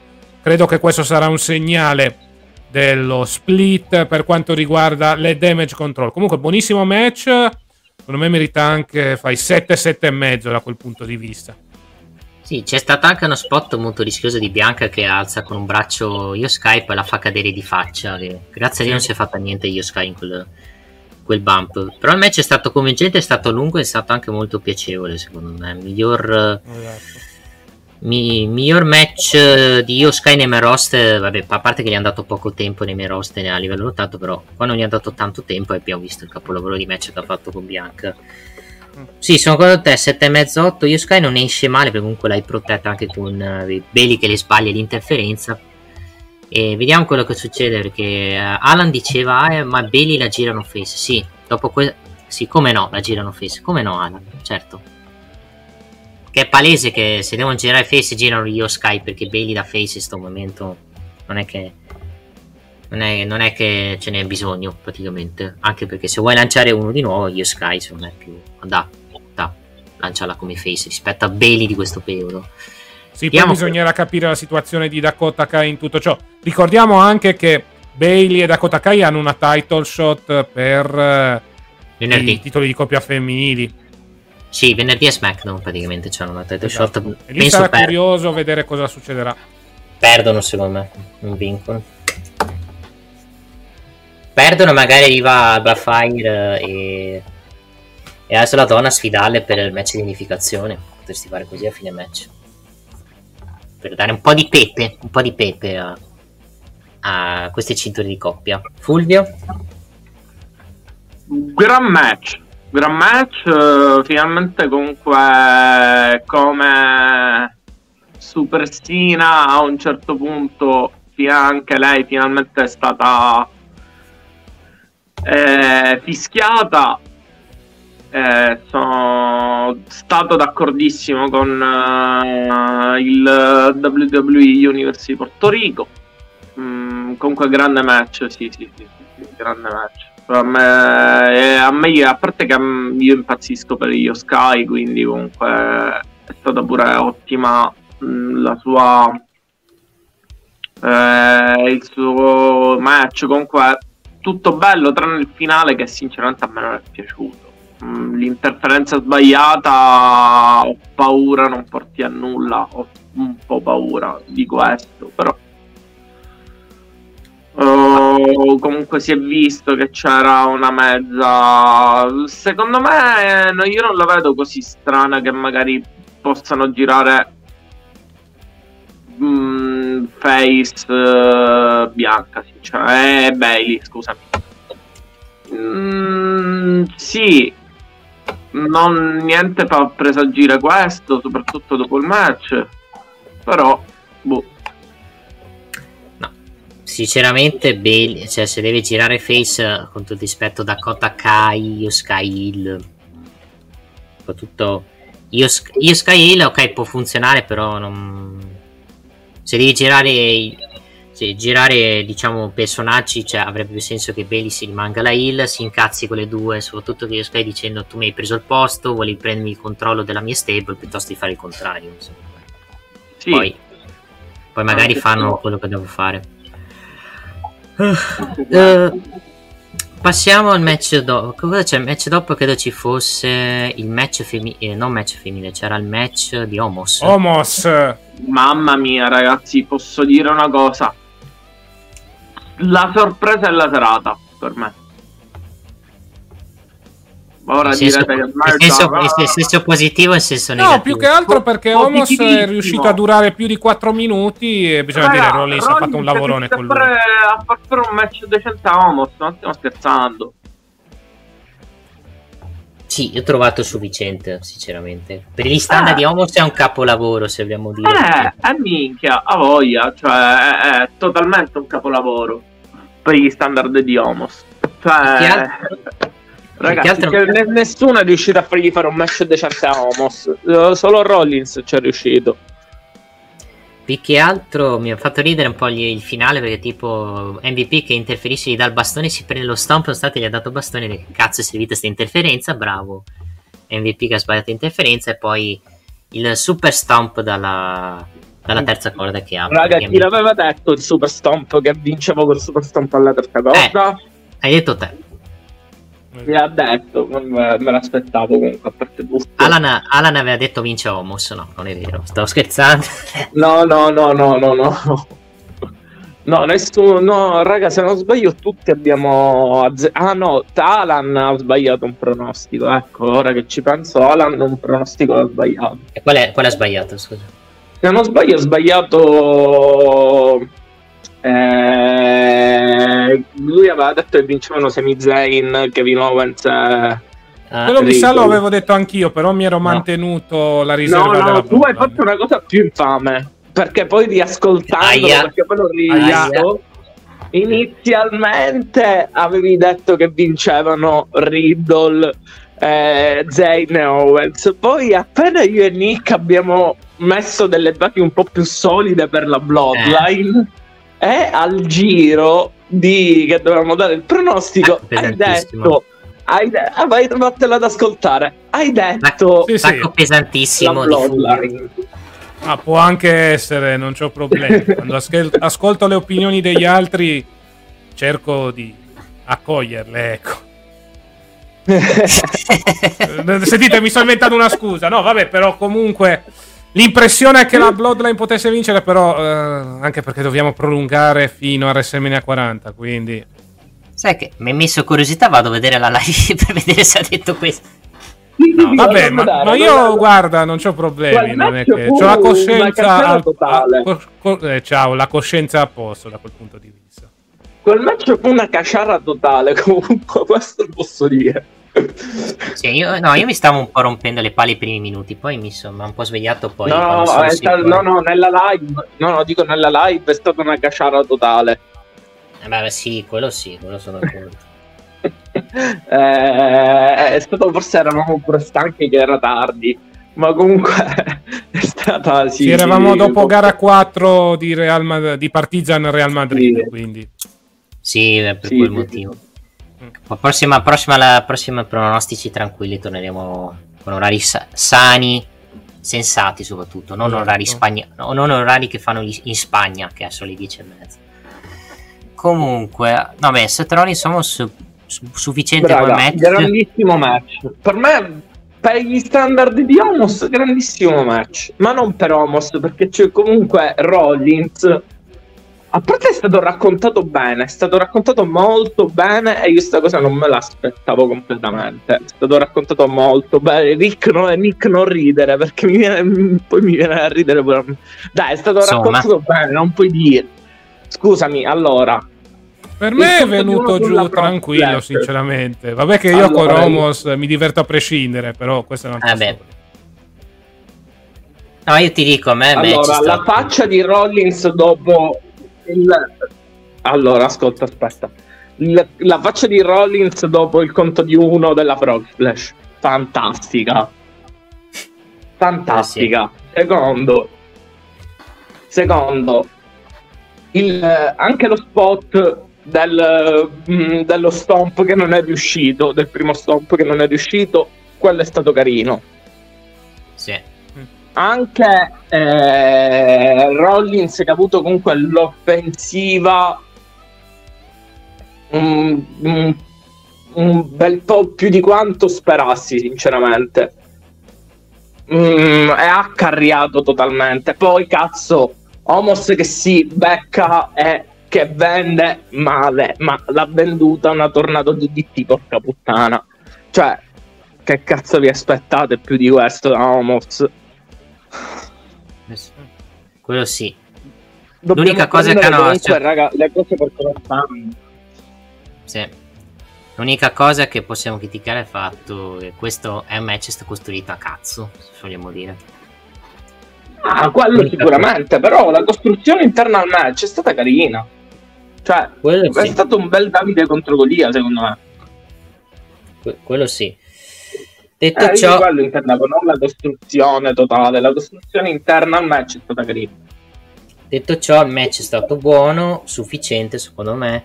Eh, penso che questo servirà anche per dare a Rollins e far capire ai ragazzi che Rollins vince il titolo, vince il torneo del titolo del mondo, secondo me, dopo questa vittoria. Già, no, era, favori- eh, già- già, era favorito tre settimane fa, pensati adesso questa vittoria. Ma speriamo. Anche perché è over col pubblico, è face, iniziare, quando eh, inizi il torneo per il titolo del mondo, meno di casi eccezionali vince un face, ovviamente. Quindi, Sì. eh, vuoi dire qualcosa a cassa? Magari lui- Dai. No, pensavo finale- stavamo parlando face over col pubblico Homos, quindi naturalmente proprio Eh. lui. Vabbè, vedremo quale sarà, diciamo, il prossimo avversario a cui Homos farà da vittima sacrificale. Ce l'abbiamo sotto contratto. Piace al vecchio, quindi bisogna No, te lo- utilizzarlo quantomeno per innalzare gli altri. No, te lo dico già, Magnan, perché giocherà mercoledì in- nell'Euro Derby, farà gol a Magnan, segnatevelo. No, io spero di no. Quello è sul campo. Eh, quello sul campo. Vabbè, eh, se ne va via Castro con sta battuta. Si scherza, No, cazzo no. Oh, Va bene. comunque, andiamo avanti. Andiamo avanti, vediamo un po' cosa c'è stato. Perché io i primi due match me li ricordo, poi gli altri, vabbè, abbiamo avuto un botto di pubblicità come la nuova serie di Netflix di Schwarzenegger. Bellissima, quella Io non vedo stata- l'ora, sinceramente. Potrebbe essere un mix tra comedy e azione che a me, sinceramente, non dispiace. Ecco. Soprattutto anche la limonata c'era Per pure. favore, non voglio vedere Schwarzenegger. Per favore, non voglio vedere Schwarzenegger ehm, recitare manco per un milione di, dollari, di euro. We'll be penso. back. No, vabbè, Mm, per favore. Perché questo odio per Schwarzenegger? No, io ho l'odio per Schwarzenegger attore. Non ho l'odio per Schwarzenegger. Ho l'odio per Schwarzenegger attore, quello sì. Nel frattempo, molto Perché simpatico scarso, è- Wade una vai, vai. sega, ragazzi. È Cosa? scarso, cioè è un attore di me, no? Poi io non so se l'avete mai sentito il libro originale, è, è terribile. Sì. È Esatto. letteralmente terribile. Sì. Quello sì. Beh, quello sì, per sto quello guarda la foto di Wade. Barrett che guarda il deretano alla tipa. Vabbè, lasciamo stare. Eh, madonna, intanto ho visto una foto di Sky Blue, mamma mia, bellissima. Andiamo avanti. E... Mica siamo in diretta, mani sul tavolo. No, Detto vale. questo, C'è, il, c'è Ok. il triple threat per i T di Stati Uniti, che è quello che è, wow, che è un pochino deluso. È durato 6 minuti, cioè un pochino per un triple threat. Secondo me. ma più che altro si basava sui due colossi che se ne davano in santa ragione e poi ne approfittava Austin Theory. Alla fine è stato quello il leitmotiv. Più che altro, secondo me hanno tagliato un po' di minuti questo match per eh, chiuderlo subito. Perché durare 6 minuti e 54, cioè sufficiente, però se dav- facevano, davano più minutaggio ve ne sarebbe venuto fuori un match anche migliore. Secondo me. Sì, secondo me io la penso metà. Cioè, un po' durato strano. poco. Beh, il finale è classico, il finale dove il face fa la mossa finale all'Hill, e lì l'altro Hill poi butta fuori il face e lo schiena e vince. Cioè, stesso finale di Survivor Series eh, 2022 tra Rollins, Theory e Lashley. È proprio per fare lo, ste- lo stesso paragone del fatto che Austin Theory continua a fregare Lashley con questi tipi di finali. Quindi vediamo, ma and- andranno avanti secondo me Theory, Lashley per i Stati. Comunque Lashley era incazzato con Austin Theory. Non vorrei dire, ma anche gli avversari stanno finendo per Theory, quindi bisogna inventarsi qualcosa. No, Beh, vabbè, ora SmackDown, diciamo, secondo me qualcosina l'ha faranno. Speriamo. Sì, hai, hai tanto mid carding, aspetta, quindi sei... sei messo, beh, c'è anche, puoi mettere anche Santo Escobar a SmackDown. quindi Sì, sì, sì, infatti. Puoi fare, secondo me, tante cose. Eh, intanto, eh, allora, poi prossimo match, Ria Ripley contro Zelina Vega. A parte la parte di Zelina Vega col pubblico, il match... Quello che doveva essere 7 minuti con Ria che alla fine distrugge Zelina Vega. Eh. Sufficiente, secondo me. Sì, anche secondo me alla fine a parte la standing ovation per eh, Zelina Vega alla fine non è stato so granché come incontro, ecco. Cioè, Sì, anche io rispetto a, meglio. Ria, a Bianca contro io un po' meno, ecco. Sto dicendo Fulvio, scusa? Sì, sì, anche io mi aspettavo. Io, per esempio, mi aspettavo di più. Eh, pure io, visto che comunque la Vega è vero, non lotta tantissimo, però ha il suo background in- come Rosita in quel della TNA, quindi un minimo ha lottato, però roba molto molto di sotto delle aspettative. Alla fine è un match che viene aiutato dalla standing ovation per l'idola di casa, ecco. Ria che mantiene la cintura. Vedremo cosa succederà con Bianca per quanto riguarda questo casino di cinture, ma soprattutto vedremo quale sarà la prossima avversaria. Sono d'accordo. Andiamo avanti perché è il momento, signori. Benito M, Benito Martinez naturalmente, che sconfigge Damiano Prete nel San Juan Street Fight. Sagra dell'overbooking con apparizioni da parte dell'LWO, del Judgment Day, ma soprattutto di Carlito e di Savio Vega. No, io mi immagino Nick che mentre vedeva il match diceva no, tu con, a tutti i cori Benito. Io mi immagino Nick che faceva no, no, no, mi dissocio. Sì, tra l'altro molto bella la gente di Puerto Rico che canta all'unisono. Uno No. dei singoli forse che ha lanciato la carriera di Bad Bunny. Sì, sì. Tra l'altro ho scoperto che nel video addirittura c'era Flair, quindi la canzone chiamata Ciambea, che potete recuperare su Spotify per quelli interessati. Sì, per il resto un buon match, se ne sono date di santa ragione. Specialmente Bad Bunny ha mostrato che sul ring di wrestling ci sa stare. Lo aveva già mostrato nella WrestleMania Tampa, però qui è stata un'ulteriore conferma. Ha preso anche dei bump molto forti. Buono anche Demian Priest in questa occasione. Stiamo parlando di Benito, Nick. E quindi. No, ok. Eccolo già pronto lui con le mani. Guarda un po'. No, mi Però, soffermo. al di là di Ma ciò, quando- un eh, buon incontro. Quando facevano il coro Benito, Benito, tu che dicevi ogni secondo mi dissocio, mi dissocio. Se fossimo stato su Twitch avrei fatto mi dissocio, ma siamo su YouTube si può fare. No. Beh, a parte questo, no, il match è stato anche divertente. No, è stato divertente, mi è molto divertito. È durato tanto il match, però tutte le parti sono state fatte bene con l'arrivo di Carlito, Savio Vega, il, il Latino World No, no, no, no, è, è stato carino, è stato figo, me, sì. Sì. Sì, ho detto è stato figo, cioè. Quindi, Vabbè, te lo dici tu non vale, se lo dico io è più... Ha più, più senso. cool, più cool, più come direbbe cool. qualcuno. più cool come direbbe Carlito. Detto ciò, vince Bad Bunny e vediamo adesso quello che succederà. perché comunque adesso vediamo cosa farà il Judgment Day, se metterà nuovi membri o no, praticamente. Comunque, adesso con la faida con Latino World Order è finita, visto che i Mysterio e i company sono a SmackDown e loro sono a Raw. Dici che rivedremo Carlito, anche Savio Vega, che comunque ha fatto un'apparizione non male. Mm, Carlito non penso credo sia stata una one and done e basta, secondo me. Anche se- se secondo me ci proverà quantomeno a prendere un contratto. Anche la scorsa Rumble ci aveva provato, però senza successo. Sì, per prendere i soldi e non fare niente. Beh, ci sta, Esatto. assolutamente. Come i politici che vanno, vanno a fare politica per non fare un cazzo. Molti politici che ci sono là. Per essere Sì. un match hardcore è overbookato molto molto buono. Sì, molto molto buono e secondo me adesso mm, c'è Bad Bunny diciamo che non ha fatto la prestazione alla Logan Paul perché Logan Paul è molto più atletico, molto più bravo secondo me di, di Bad Bunny però non ha, ha fatto la sua porca figura secondo me poi è stato aiutato anche dal pubblico di casa perché era molto over e molto amato poi, eh, poi io sai benissimo che le canzoni di Bad Bunny non è che mi fanno impazzire Sì.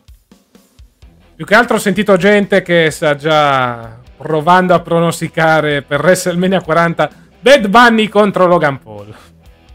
Eh, sai che lo fa? Secondo me lo faranno prima o poi in sto match. Potrebbero farlo, sì. Fighissimo, fighissimo, top. Io, io ci andrei solo per questo. Se facessero Non un sarebbe PPV male, alla fine sono due che sanno lottare, quindi Sì. parliamoci Scusa. chiaro. No- Non sono due star come nei tempi andati che facevano una mossetta e buona lì. Sono due che sul ring di wrestling ci sanno stare pure tanto.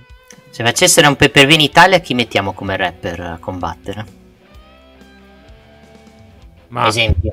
diciamo che la maggior Ma- parte dei rapper nostrani stanno invecchiando piano piano, poveri cristi. Però- Come rapper, eh, eh, allora, allora, io sono... Vai, vai, vai, butta giù un qualche nome che io ti appoggio. Sì, allora, io ho sentito molte persone, molti amici di, molte, cioè perché sono un po' dentro al coso, a- d- dentro al mondo rap lo seguo molto. Sì. Ecco, molti amici che hanno magazine, molti amici che conoscono rapper molto importanti. Quello che mi è, mi è arrivato a livello di botte, però più da strada, qualche anno fa, quelli che ca- cafuddavano di più, da quello che so, uno è Jake La Furia. Mm.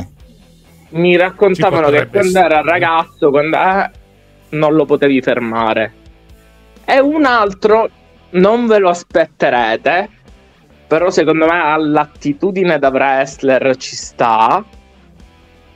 E secondo me, e dicono che era mm, imbattibile, era una furia. Achille Lauro, Mm. Mm, anche se pesa 2 kg bagnato, tutti me ne hanno parlato come un pazzo scatenato da- a livello di lotta e tutto. Poi il personaggio lo ha, secondo Sì, me sì. sarebbe pure figo. Quindi io ti butto Achille Lauro. sì, Poi- potrebbe essere un'ipotesi. Poi se dovessimo fare il pay per view in Italia avremmo la grande occasione per il rap italiano Fedez contro Di Chele, dai. Mm. No, a sto punto voglio vedere Ion contro Tony F. Anche, anche. Quello, quello lo vedrei, quello spenderei i soldoni. Oh, interferenza di Gue Pechegno, tipo, nel mezzo. il problema, dalla parte di chi che è amico di tutti e due, tipo andava va a fare il. Va, Avevo sentito che aveva avuto problemi con Tony F nell'ultimo periodo. Sì, nell'ultimo periodo aveva avuto problemi con Tony F per un dissing, sì, sì, sì, che era partito da, da lui, tra l'altro, da, da Cosimo, da Gue. Esatto. Quindi... Oppure Rubino, mettiamo Rubino, ma sì, Rubino ai PPV WWE, meglio di no, anche se conosce il wrestling, quello sì. Rubino, so. il tempo di salire sul ring gli cadono i pantaloni per ricordare il match di box che ha fatto. No, ha fatto il match con poeta, con poeta, di strada e ha pure vinto quel match di boss adesso. Ma io ne ho visto un altro dove aveva affrontato uno più giovane e le aveva prese tipo. No, si era preso un pugno sulle parti basse perché eh non sì, si era coperto esatto. e... e... infatti hanno dovuto farsi un'operazione là, povero Cristo. Ma invece, povero vabbè, Cristo. Vabbè, cambiando un attimo sempre discorso, che ne sì, pensate sì. di di McGregor in Bernacle? McGregor in Bernacle? In Bernacle. Eh, la box a mani nude. Ha sfidato il campo campione ah. dei pesti leggeri di, di box a mani nude. Ma potrebbe essere interessante. Dove c'è McGregor c'è comunque Cash. C'è molta controversia. Di solito, come diceva Eric Bischoff, la controversia, anzi, perdono, scusate, crea soldi. Sì. Eh. Beh, interessante, sì, vediamo. Vediamo. Non vedo l'ora cioè, vedo l'ora, no. Poi voglio vedere come si, come si Anche perché McGregor i Sony li saprebbe fare, visti, visti i casini che successero tempo fa in UFC. Quindi. Sì, uh, McGregor diciamo uno abbastanza fumantino, dalla rissa facile. Esatto. Quindi. Vedi esempio Facchinetti, che lo salutiamo, ma vabbè, quello... che si è preso un pugno, ma quello lo sappiamo benissimo. E vabbè, andiamo, direi di andare avanti. Andiamo al penultimo match della serata. La Bloodline contro Matt Riddle, Kevin Owens e Sami Zayn. Ammetto che ero mezzo addormentato quando stava per arrivare questo match. Mi ha risvegliato l'incontro a tutti gli effetti perché sono successe anche delle piccole cose che potrebbero suggerire scenari futuri, specialmente in quella della Bloodline, dalla parte face è successo poco o niente, ecco. Perché abbiamo avuto, ad esempio, Jimmy che colpisce involontariamente Jay in quella situazione. Poteva suggerire qualcosa, ma soprattutto sono sicuro che a momenti sarà per colpire Jay Uso con la Samoa Spike. Segno che forse gli Usos stanno capendo piano piano che Sikoa praticamente un sicario pronto a massacrare i suoi fratelli per conto di Roman Reigns. No, più che Usos, secondo me Jay sta, ha già capito un po'. Che sì, sì. Forse le parole di Sami Zayn sono vere, in un certo senso praticamente. Però secondo me ci andranno piani anco- ancora perché eh, non penso facciano split SmackDown con il ritorno di Reigns che tornerà, vediamo venerdì questo. Per diciamo allungarla, uh, mettono, fanno la faida con Club contro Bloodline per poi arrivare poi alla spinta con Jay cacciato dal gruppo, secondo me. Esatto. Però il match è stato abbastanza convincente anche perché se vinceva, vincevano i face, per forza se lo si doveva minarli. Io infatti aspettavo il massacro, ma dal punto di vista della situazione scenica, poi dal punto di vista della storyline naturalmente allungano il brodo in vista dei prossimi eventi. Visto che dobbiamo andare lunghi, facciamo vincere la Bloodline in un match dove comunque diciamo non c'era in palio niente perché alla fine il match importante per Kevin Owens e Sami Zayn era quello per i titoli di coppia vedremo se sarà chiusa soprattutto la faida tra Usos eh, Kevin Owens e Sami Zayn sono in due roster diversi però mm. Kevin Owens e Sami Zayn hanno le cinture interbrand secondo te ci potrebbe essere un capitolo finale oppure la chiudiamo qua? Bella domanda. Teoricamente le cinture possono essere difese su tutti e due i brand. Sì. Però se non fanno il cambio di brand, non fanno il cambio delle cinture dei nomi, penso che potrebbero fare un altro match. Non, in Arabia Saudita non sono promossi Owens e Zayn, Sì. quindi o lo fanno a SmackDown o aspettano addirittura a Money the Bank in Inghilterra, visto che Reigns dalle ultime notizie ci sarà sia in Arabia che a Money the Bank, quindi si fa sia Arabia, Money the Bank e SummerSlam, tre PPV consecutivi, quindi anche perché comunque Reigns si è fatto Crash the Cast mi stupisce non si fa Money the Bank in Inghilterra, quindi precisare un po' la cosa. Sì. Detto ciò, match sì abbastanza divertente, più divertente di quello dell'anno scorso del Six Man, dell'anno scorso che fecero con Reigns protagonista. Ci sta la vittoria da Bloodline anche per eh, rimandare questo, eh, questi cenni di split. Tanto il pin se l'è preso Riddle, sti cazzi, quindi... Non pote- teoricamente gli Usos non possono chiedere rematch a Zayn Owens, visto che hanno pinato Riddle, non Sami Zayn e Kevin Owens. Quindi vedremo un po' cosa succederà. Per il resto è stato un match carino. Hanno suggerito anche questi scenari futuri. È stato comunque un buon match dal punto di vista del ring. Comunque tutti gli SE hanno avuto la loro vetrina. Naturalmente ha vinto la Bloodline perché dobbiamo allungare il brodo. Sì. E... E terrei d'occhio, io tengo d'occhio comunque la situazione comunque di Jay e solo perché Jimmy com'è cercherà da far da pace dire sì stiamo calmi dai non litighiamo cioè farà da, da arbitro un po' su questa situazione per molti mesi Esattamente. Vediamo se abbiamo recuperato Fulvio. no che non lo Sì. sento Ok. Sì, sì, Ah, sì. eccolo. Eccomi. Non lo so, mi ha buttato fuori. Non mi volete più. Nick, sono troppo scomodo per Nick, in verità. ma è stato casta buttati fuori in verità Sono troppo scomodo per Nick. I, pot- i poteri come si dice gli uomini potenti le persone cattive ti vogliono fuori da questo da questo podcast mi dispiace Vabbè. Andiamo avanti, ti chiediamo un'opinione Fulvio sul Six Man Tag Team. Carino. Carino, soprattutto mi è piaciuta molto la, la storia, diciamo, di come hanno gestito mm, tutto quello che c'è stato tra i fratelli Uso, tra tutti e tre comunque. Jimmy lo vedo ancora un po' che non si rende conto non lo so, vedo un po' che ancora non, non è ben chiaro di cosa stia succedendo. Già invece beh, ha già chiaro tutto. Staremo a vedere.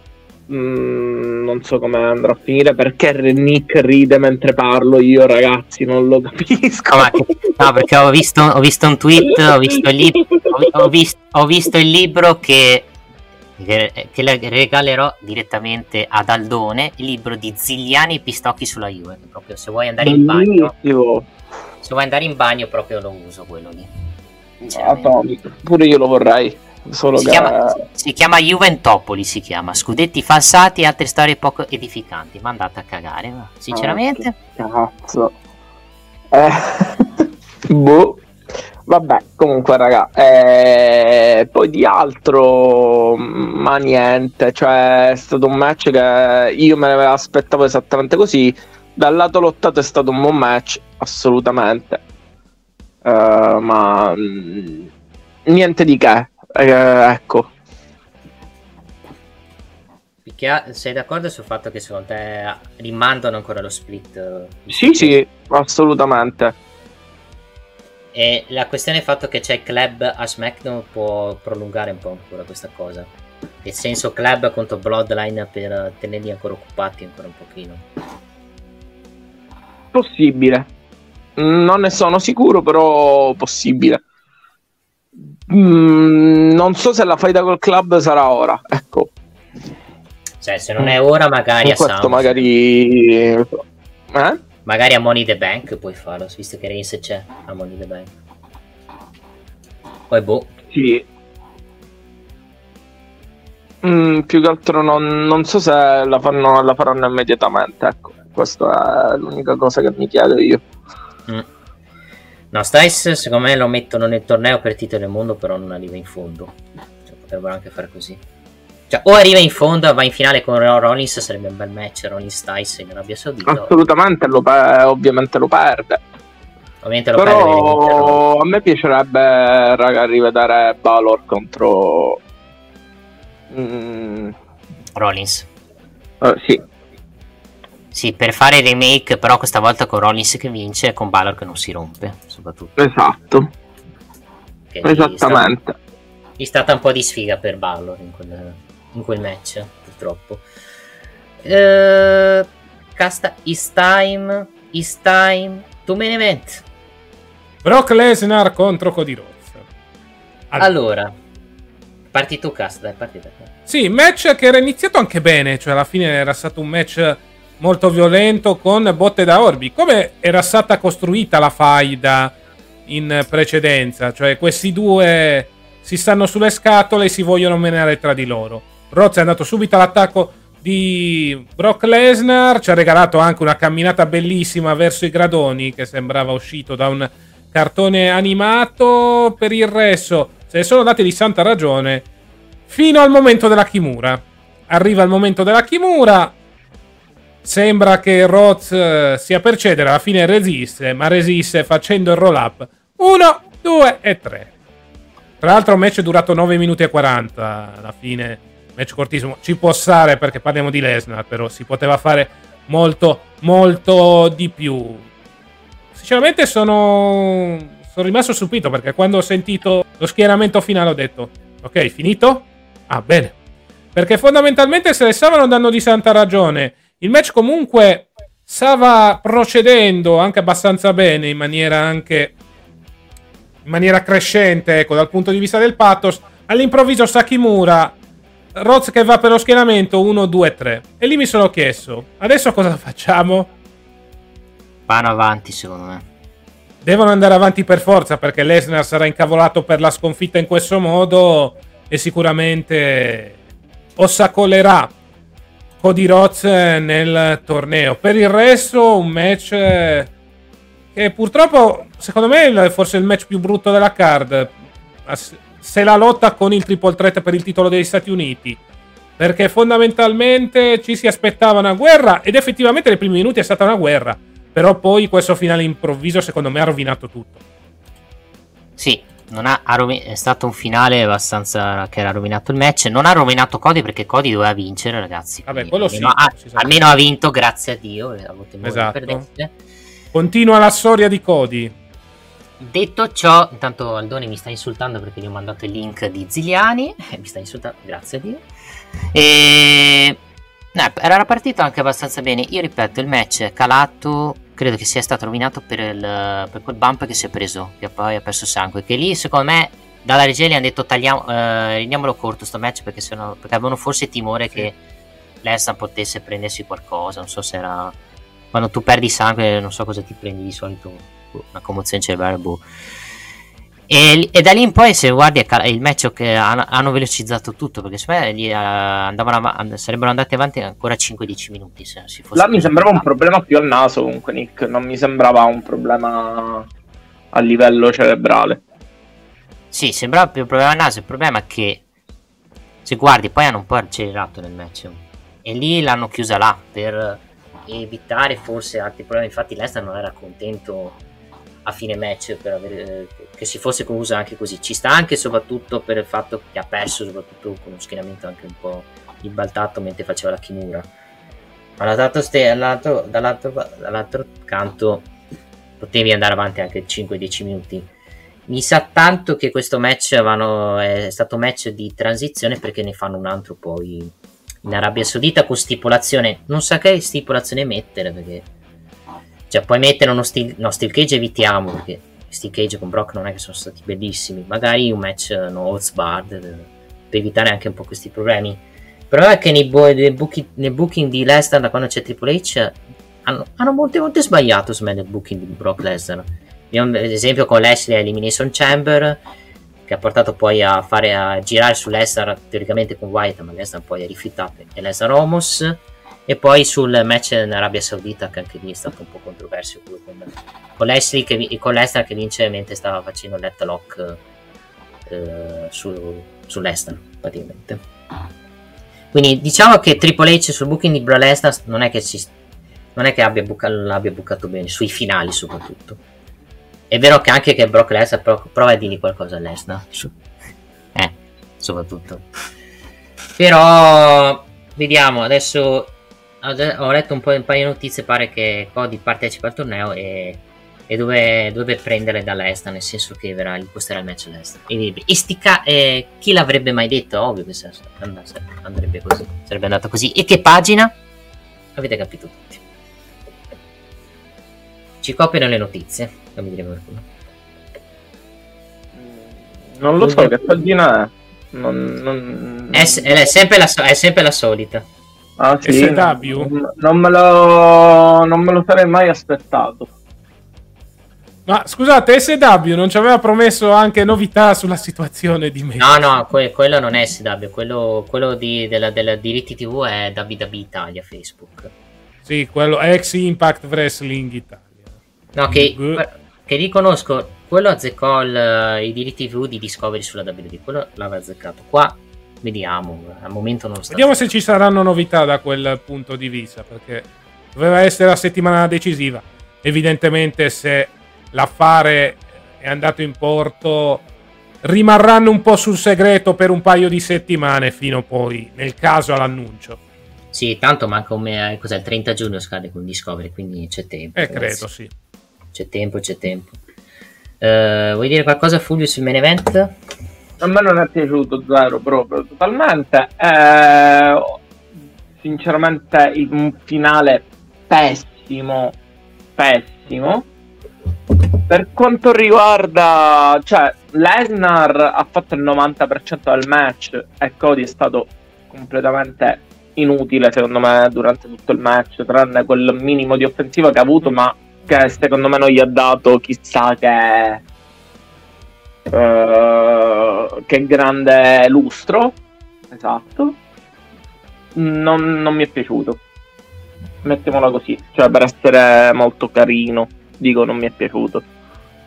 No, no, un po' di offensivo su me la... Cody l'ha avuta. Non no, l'ha avuta, ma è stata blanda. Ecco, non, cioè, non è che non l'ha avuta, ma è stata troppo blanda. Cioè io per esempio gli avrei fatto cioè gli fai gli arrivi a fare 60 a Crossroads, non gliene vai a fare due gliene ha fatte? Due, due. Una. Due.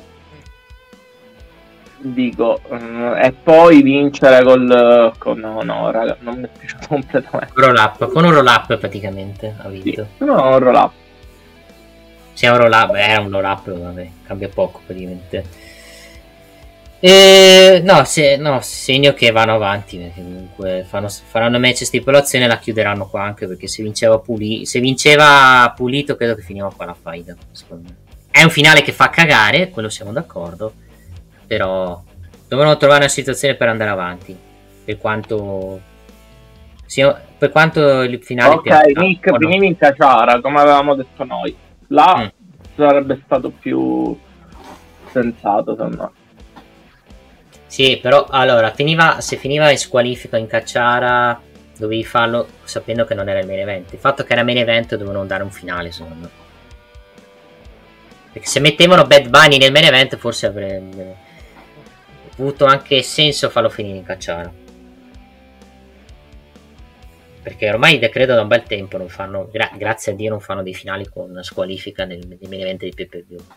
Anche perché sappiamo benissimo che i finali per squalifica possono non piacere al pubblico. Vero il linassello tra Rollins e Fiend? Sì, quello. E, altre, e, altri finali, anche quelli di Battleground 2013, finito in squalifica tra Brian e Randy Orton. Eh, pure. Uh, direi abbiamo detto un po' tu- facciamo un facciamo i top e flop cast velocemente dei match e poi diamo il voto totale al pay per view. Partiamo top e flop dei match. Allora, top sicuramente Bianca Belair contro Io Sky. Ti dico anche Seth Rollins contro Homos che non mi è dispiaciuto, vabbè, io quando vedo Homos che viene nei match quando deve jobbare, diciamo, non è che mi dispiaccia più di tanto. Top anche Bad Bunny contro Damien Priest anche Bloodline contro Matt Riddle, Kevin Owens e Mizen, anche se lo metto un po' nel mezzo, perché, come ho detto prima, è stato un bel match, ci sono stati anche dei suggerimenti per i scenari futuri, però niente di così esaltante. Ecco. I flop metto, con tutto il rispetto, Ria Ripley contro Zelina Vega, perché al di là della standing ovation match niente di che, il triple threat a tutti gli effetti, naturalmente il main event, perché il finale improvviso è stato veramente brutto, brutto, brutto. Sì, io top metto Bad Bunny contro Damien Priest, metto il match tra Io Sky contro Bianca Belair, metto nei ba, come dire ci po- potevano fare di più, Bloodline contro Matt Riddle, solo, Matt Riddle Kevin Owens e Sami Zayn, nei match purtroppo delusioni, triple threat degli Stati Uniti, il match purtroppo di Cody Rhodes contro Brock Lesnar per il finale Via Ripley, Zelina Vega metto anche lì nei ma perché anche lì Vabbè, metto anche lì nei ma perché comunque cioè non li metto né nei ma né nei flop perché comunque il match non mi aspettavo finisse così cioè cosa vuoi aspettarci che Ria soprattutto dia tanto offensiva a Zelina Vega visto che è alta e grossa e soprattutto Zelina è bassa quindi ovvio che avrebbe mantenuto il cintura anche perché era la sua prima difesa titolata dopo la vittoria Sì. di WrestleMania non avrebbe avuto senso Esatto. dargli la cintura per quanto comunque Zelina si è beccata la standing convention che purtroppo non si beccherà più nella sua carriera purtroppo Eh, Fulvio Eh, nei top metto, sono abbastanza d'accordo con Casta, solo che aggiungo pure Bad Bunny contro, mm, eh, contro Damien Priest. Dopodiché metto Omos, sì, Omos contro Rollins lo metto. Poi, boh, raga, non, non lo so ci devo ragionare. Nei flop metto assolutamente, assolutamente proprio al 100% Cody contro mm, contro Brock e nei me metto mm, il titolo per gli Stati Uniti. E questo è Backlash voto totale casta Voto totale metto tra 6,5 e 7 perché, parliamoci chiaro, sapevamo già che era un evento di transizione, però è filato via bene, sinceramente. Guarda, io come vo- per, per il preview che mi aspettavo era un preview palesemente, palesemente in transizione, però mi ha, di- mi ha abbastanza divertito, quindi do un 6, 6 e mezzo, cioè 6 e mezzo direi anche. Anche se è un pay per view che se, il fine- se avesse avuto un buon finale nel main event prendeva anche quasi 7 secondo me. Però Sì. dobbiamo dargli 6 e mezzo, dobbiamo conta- contas- contastare questa cosa. E vediamo quello che succederà poi con il Night Champions dove li- mi aspetto di più soprattutto. Vai Fulvio. e mezzo. Mm, è stato un pay per view godibile, però ah, i bassi che ha avuto per me sono stati tanto bassi. Ecco. Eh, gli alti sono stati alti, ma non altissimi. Sì. Quindi eh, il wrestler che è uscito bene secondo voi dal, dal pay per view, a parte Ria Ripley, vabbè, quello ovvio che sarebbe uscito bene. Rollins. Ok, Rollins e direi anche io Sky, anche se ha perso. E io Sky, sì. Ne è uscita bene. Poi il problema è che era UVA a Porto Rico, vediamo in America che temono doneranno gli sti cazzi visto che il pubblico americano palesemente non ci capisce un cazzo, quello è un discorso. Sì, non me l'aspettavo così smart, sinceramente, il pubblico eh, portoricense. Mm. Quello sì. E vediamo adesso, vediamo cosa succederà. Lunedì c'è Monday Night Raw, inizia il torneo per il titolo del mondo. Monday Night? Non è Monday ancora, Night Raw. Non è ancora Mon- uscito niente. No, Monday Night Rollins. Ragazzi, palese. Vabbè, tra un po' lo sarà con Rollins, che potrebbe vincere in Arabia. Sì, potrebbe vincere la rabbia, potrebbe andare in faida con McIntyre per eh, difendere pri- la sua prima difesa titolata a, a Money the Bank contro McIntyre che è proprio di quelle zone. Va bene, se non c'è altro Va bene, ricordiamo gli appuntamenti un attimo con la WWE, faccio molto veloce. Naturalmente Raw e SmackDown live, potete vederli su Discovery Plus. Per quanto riguarda le puntate in italiano vengono uploadate il venerdì quella di Raw e il martedì della settimana dopo su quella di SmackDown, mentre invece per quanto riguarda gli appuntamenti in TV, lunedì alle 23.15 su D-Max con 7 giorni di ritardo e martedì alle 23.15 su eh, Eh, ragazzi, per quanto riguarda SmackDown scusate, con io 7 vi giorni di saluto. ritardo. No, niente. Cosa c'è? No, niente, niente. C'è stato un attimino di. No, ho avuto niente, raga, a posto. Va bene. Un attimino di confusione ho avuto. Ricordiamo D-Max, canale 52 del digitale terrestre, 170 di Sky e 28 di TV Sat. Mentre invece per le W, ce l'avevamo dimenticati prima, potrete vedere sia Dynamite che Rampage in diretta su fight.tv, alla voce AW Plus, mentre invece per quanto riguarda la TV italiana, il venerdì alle 18.30 Dynamite, mentre invece il lunedì alle 20 Rampage su Sky Sport Arena, canale 204 di Sky. Esatto. E cast, direi di chiudere qua col podcast e dare i nostri prossimi appuntamenti anche. Esattamente. Noi per quanto riguarda il canale della Chiesa del Wrestling ci vediamo settimana prossima col podcast. Per quanto riguarda invece The Click, tra qualche ora seguiremo il Gran Premio di Miami per quanto riguarda la Formula 1.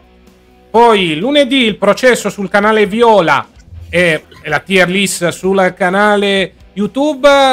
Tier list questa settimana dedicata ai flop di mercato della Juventus. Poi martedì e mercoledì e giovedì coppe, coppe e ancora coppe. Seguiremo la partita tra Real Madrid e Manchester City. Vi diremo dove seguirla perché naturalmente in contemporanea c'è gara 5 della, della- del rematch, del rematch, del rematch. Parliamo ovviamente dell'Eurolega con Real Madrid Partizan Belgrado, la partita decisiva. Poi mercoledì seguiremo l'Euro Derby, ovvero sia Milan-Inter. Giovedì seguiremo naturalmente il campo principale con l'Europa League, con la Juventus eh, contro il Siviglia.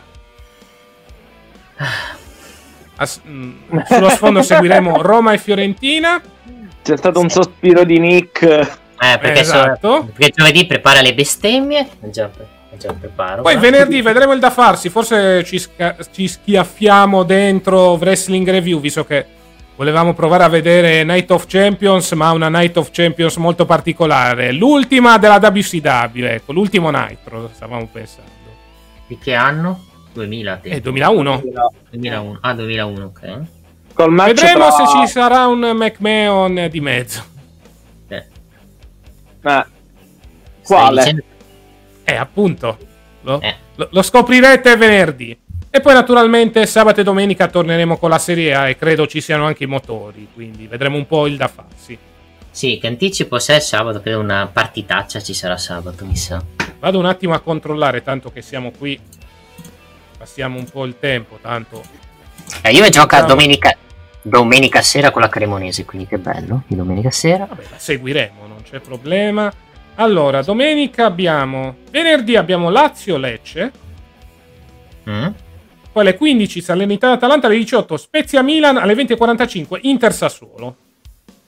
Sì, cioè, poi c'è Bologna-Roma alle 18, vedo qua, Juve Cremonese alle 20.45. Esatto. quindi Un po' così.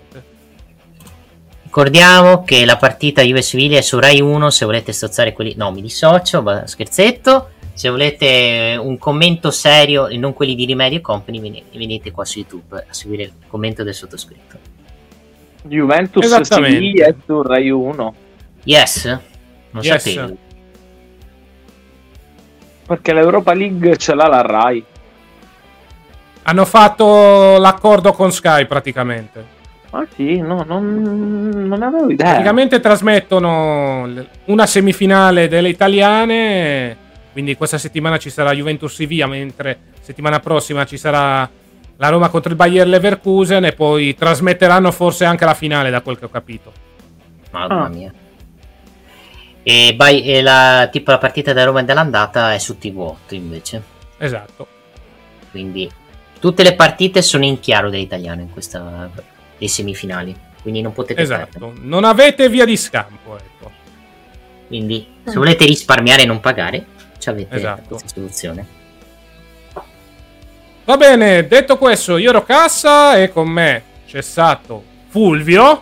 grandissimo Fulvio. Ciao a tutti ragazzi, grazie a, grazie a tutti di averci seguito. Uh, stay tuned, stay click. E infine Nick. Grazie a tutti ragazzi, ci vediamo settimana prossima col podcast e domani con le pagelle di Atalanta Juventus che saranno registrate praticamente stasera e domani verso il mattino, verso il pomeriggio. Usciranno perché saranno delle belle pagelle per una bella vittoria della Juve. Naturalmente ricordiamo anche la My Rise sul canale Viola. Ovvio. Detto questo, seguiteci sui nostri social, Facebook, Twitter e Instagram, sul canale YouTube della Chiesa del Wrestling, sul canale YouTube di The Click e sul canale Viola di The Click Official. Grazie a tutti per averci seguito, per questa diretta anche sul canale di The Click. Sei Tune, sei Click, sei Chiesa del Wrestling. Alla prossima! Ciao! Ciao!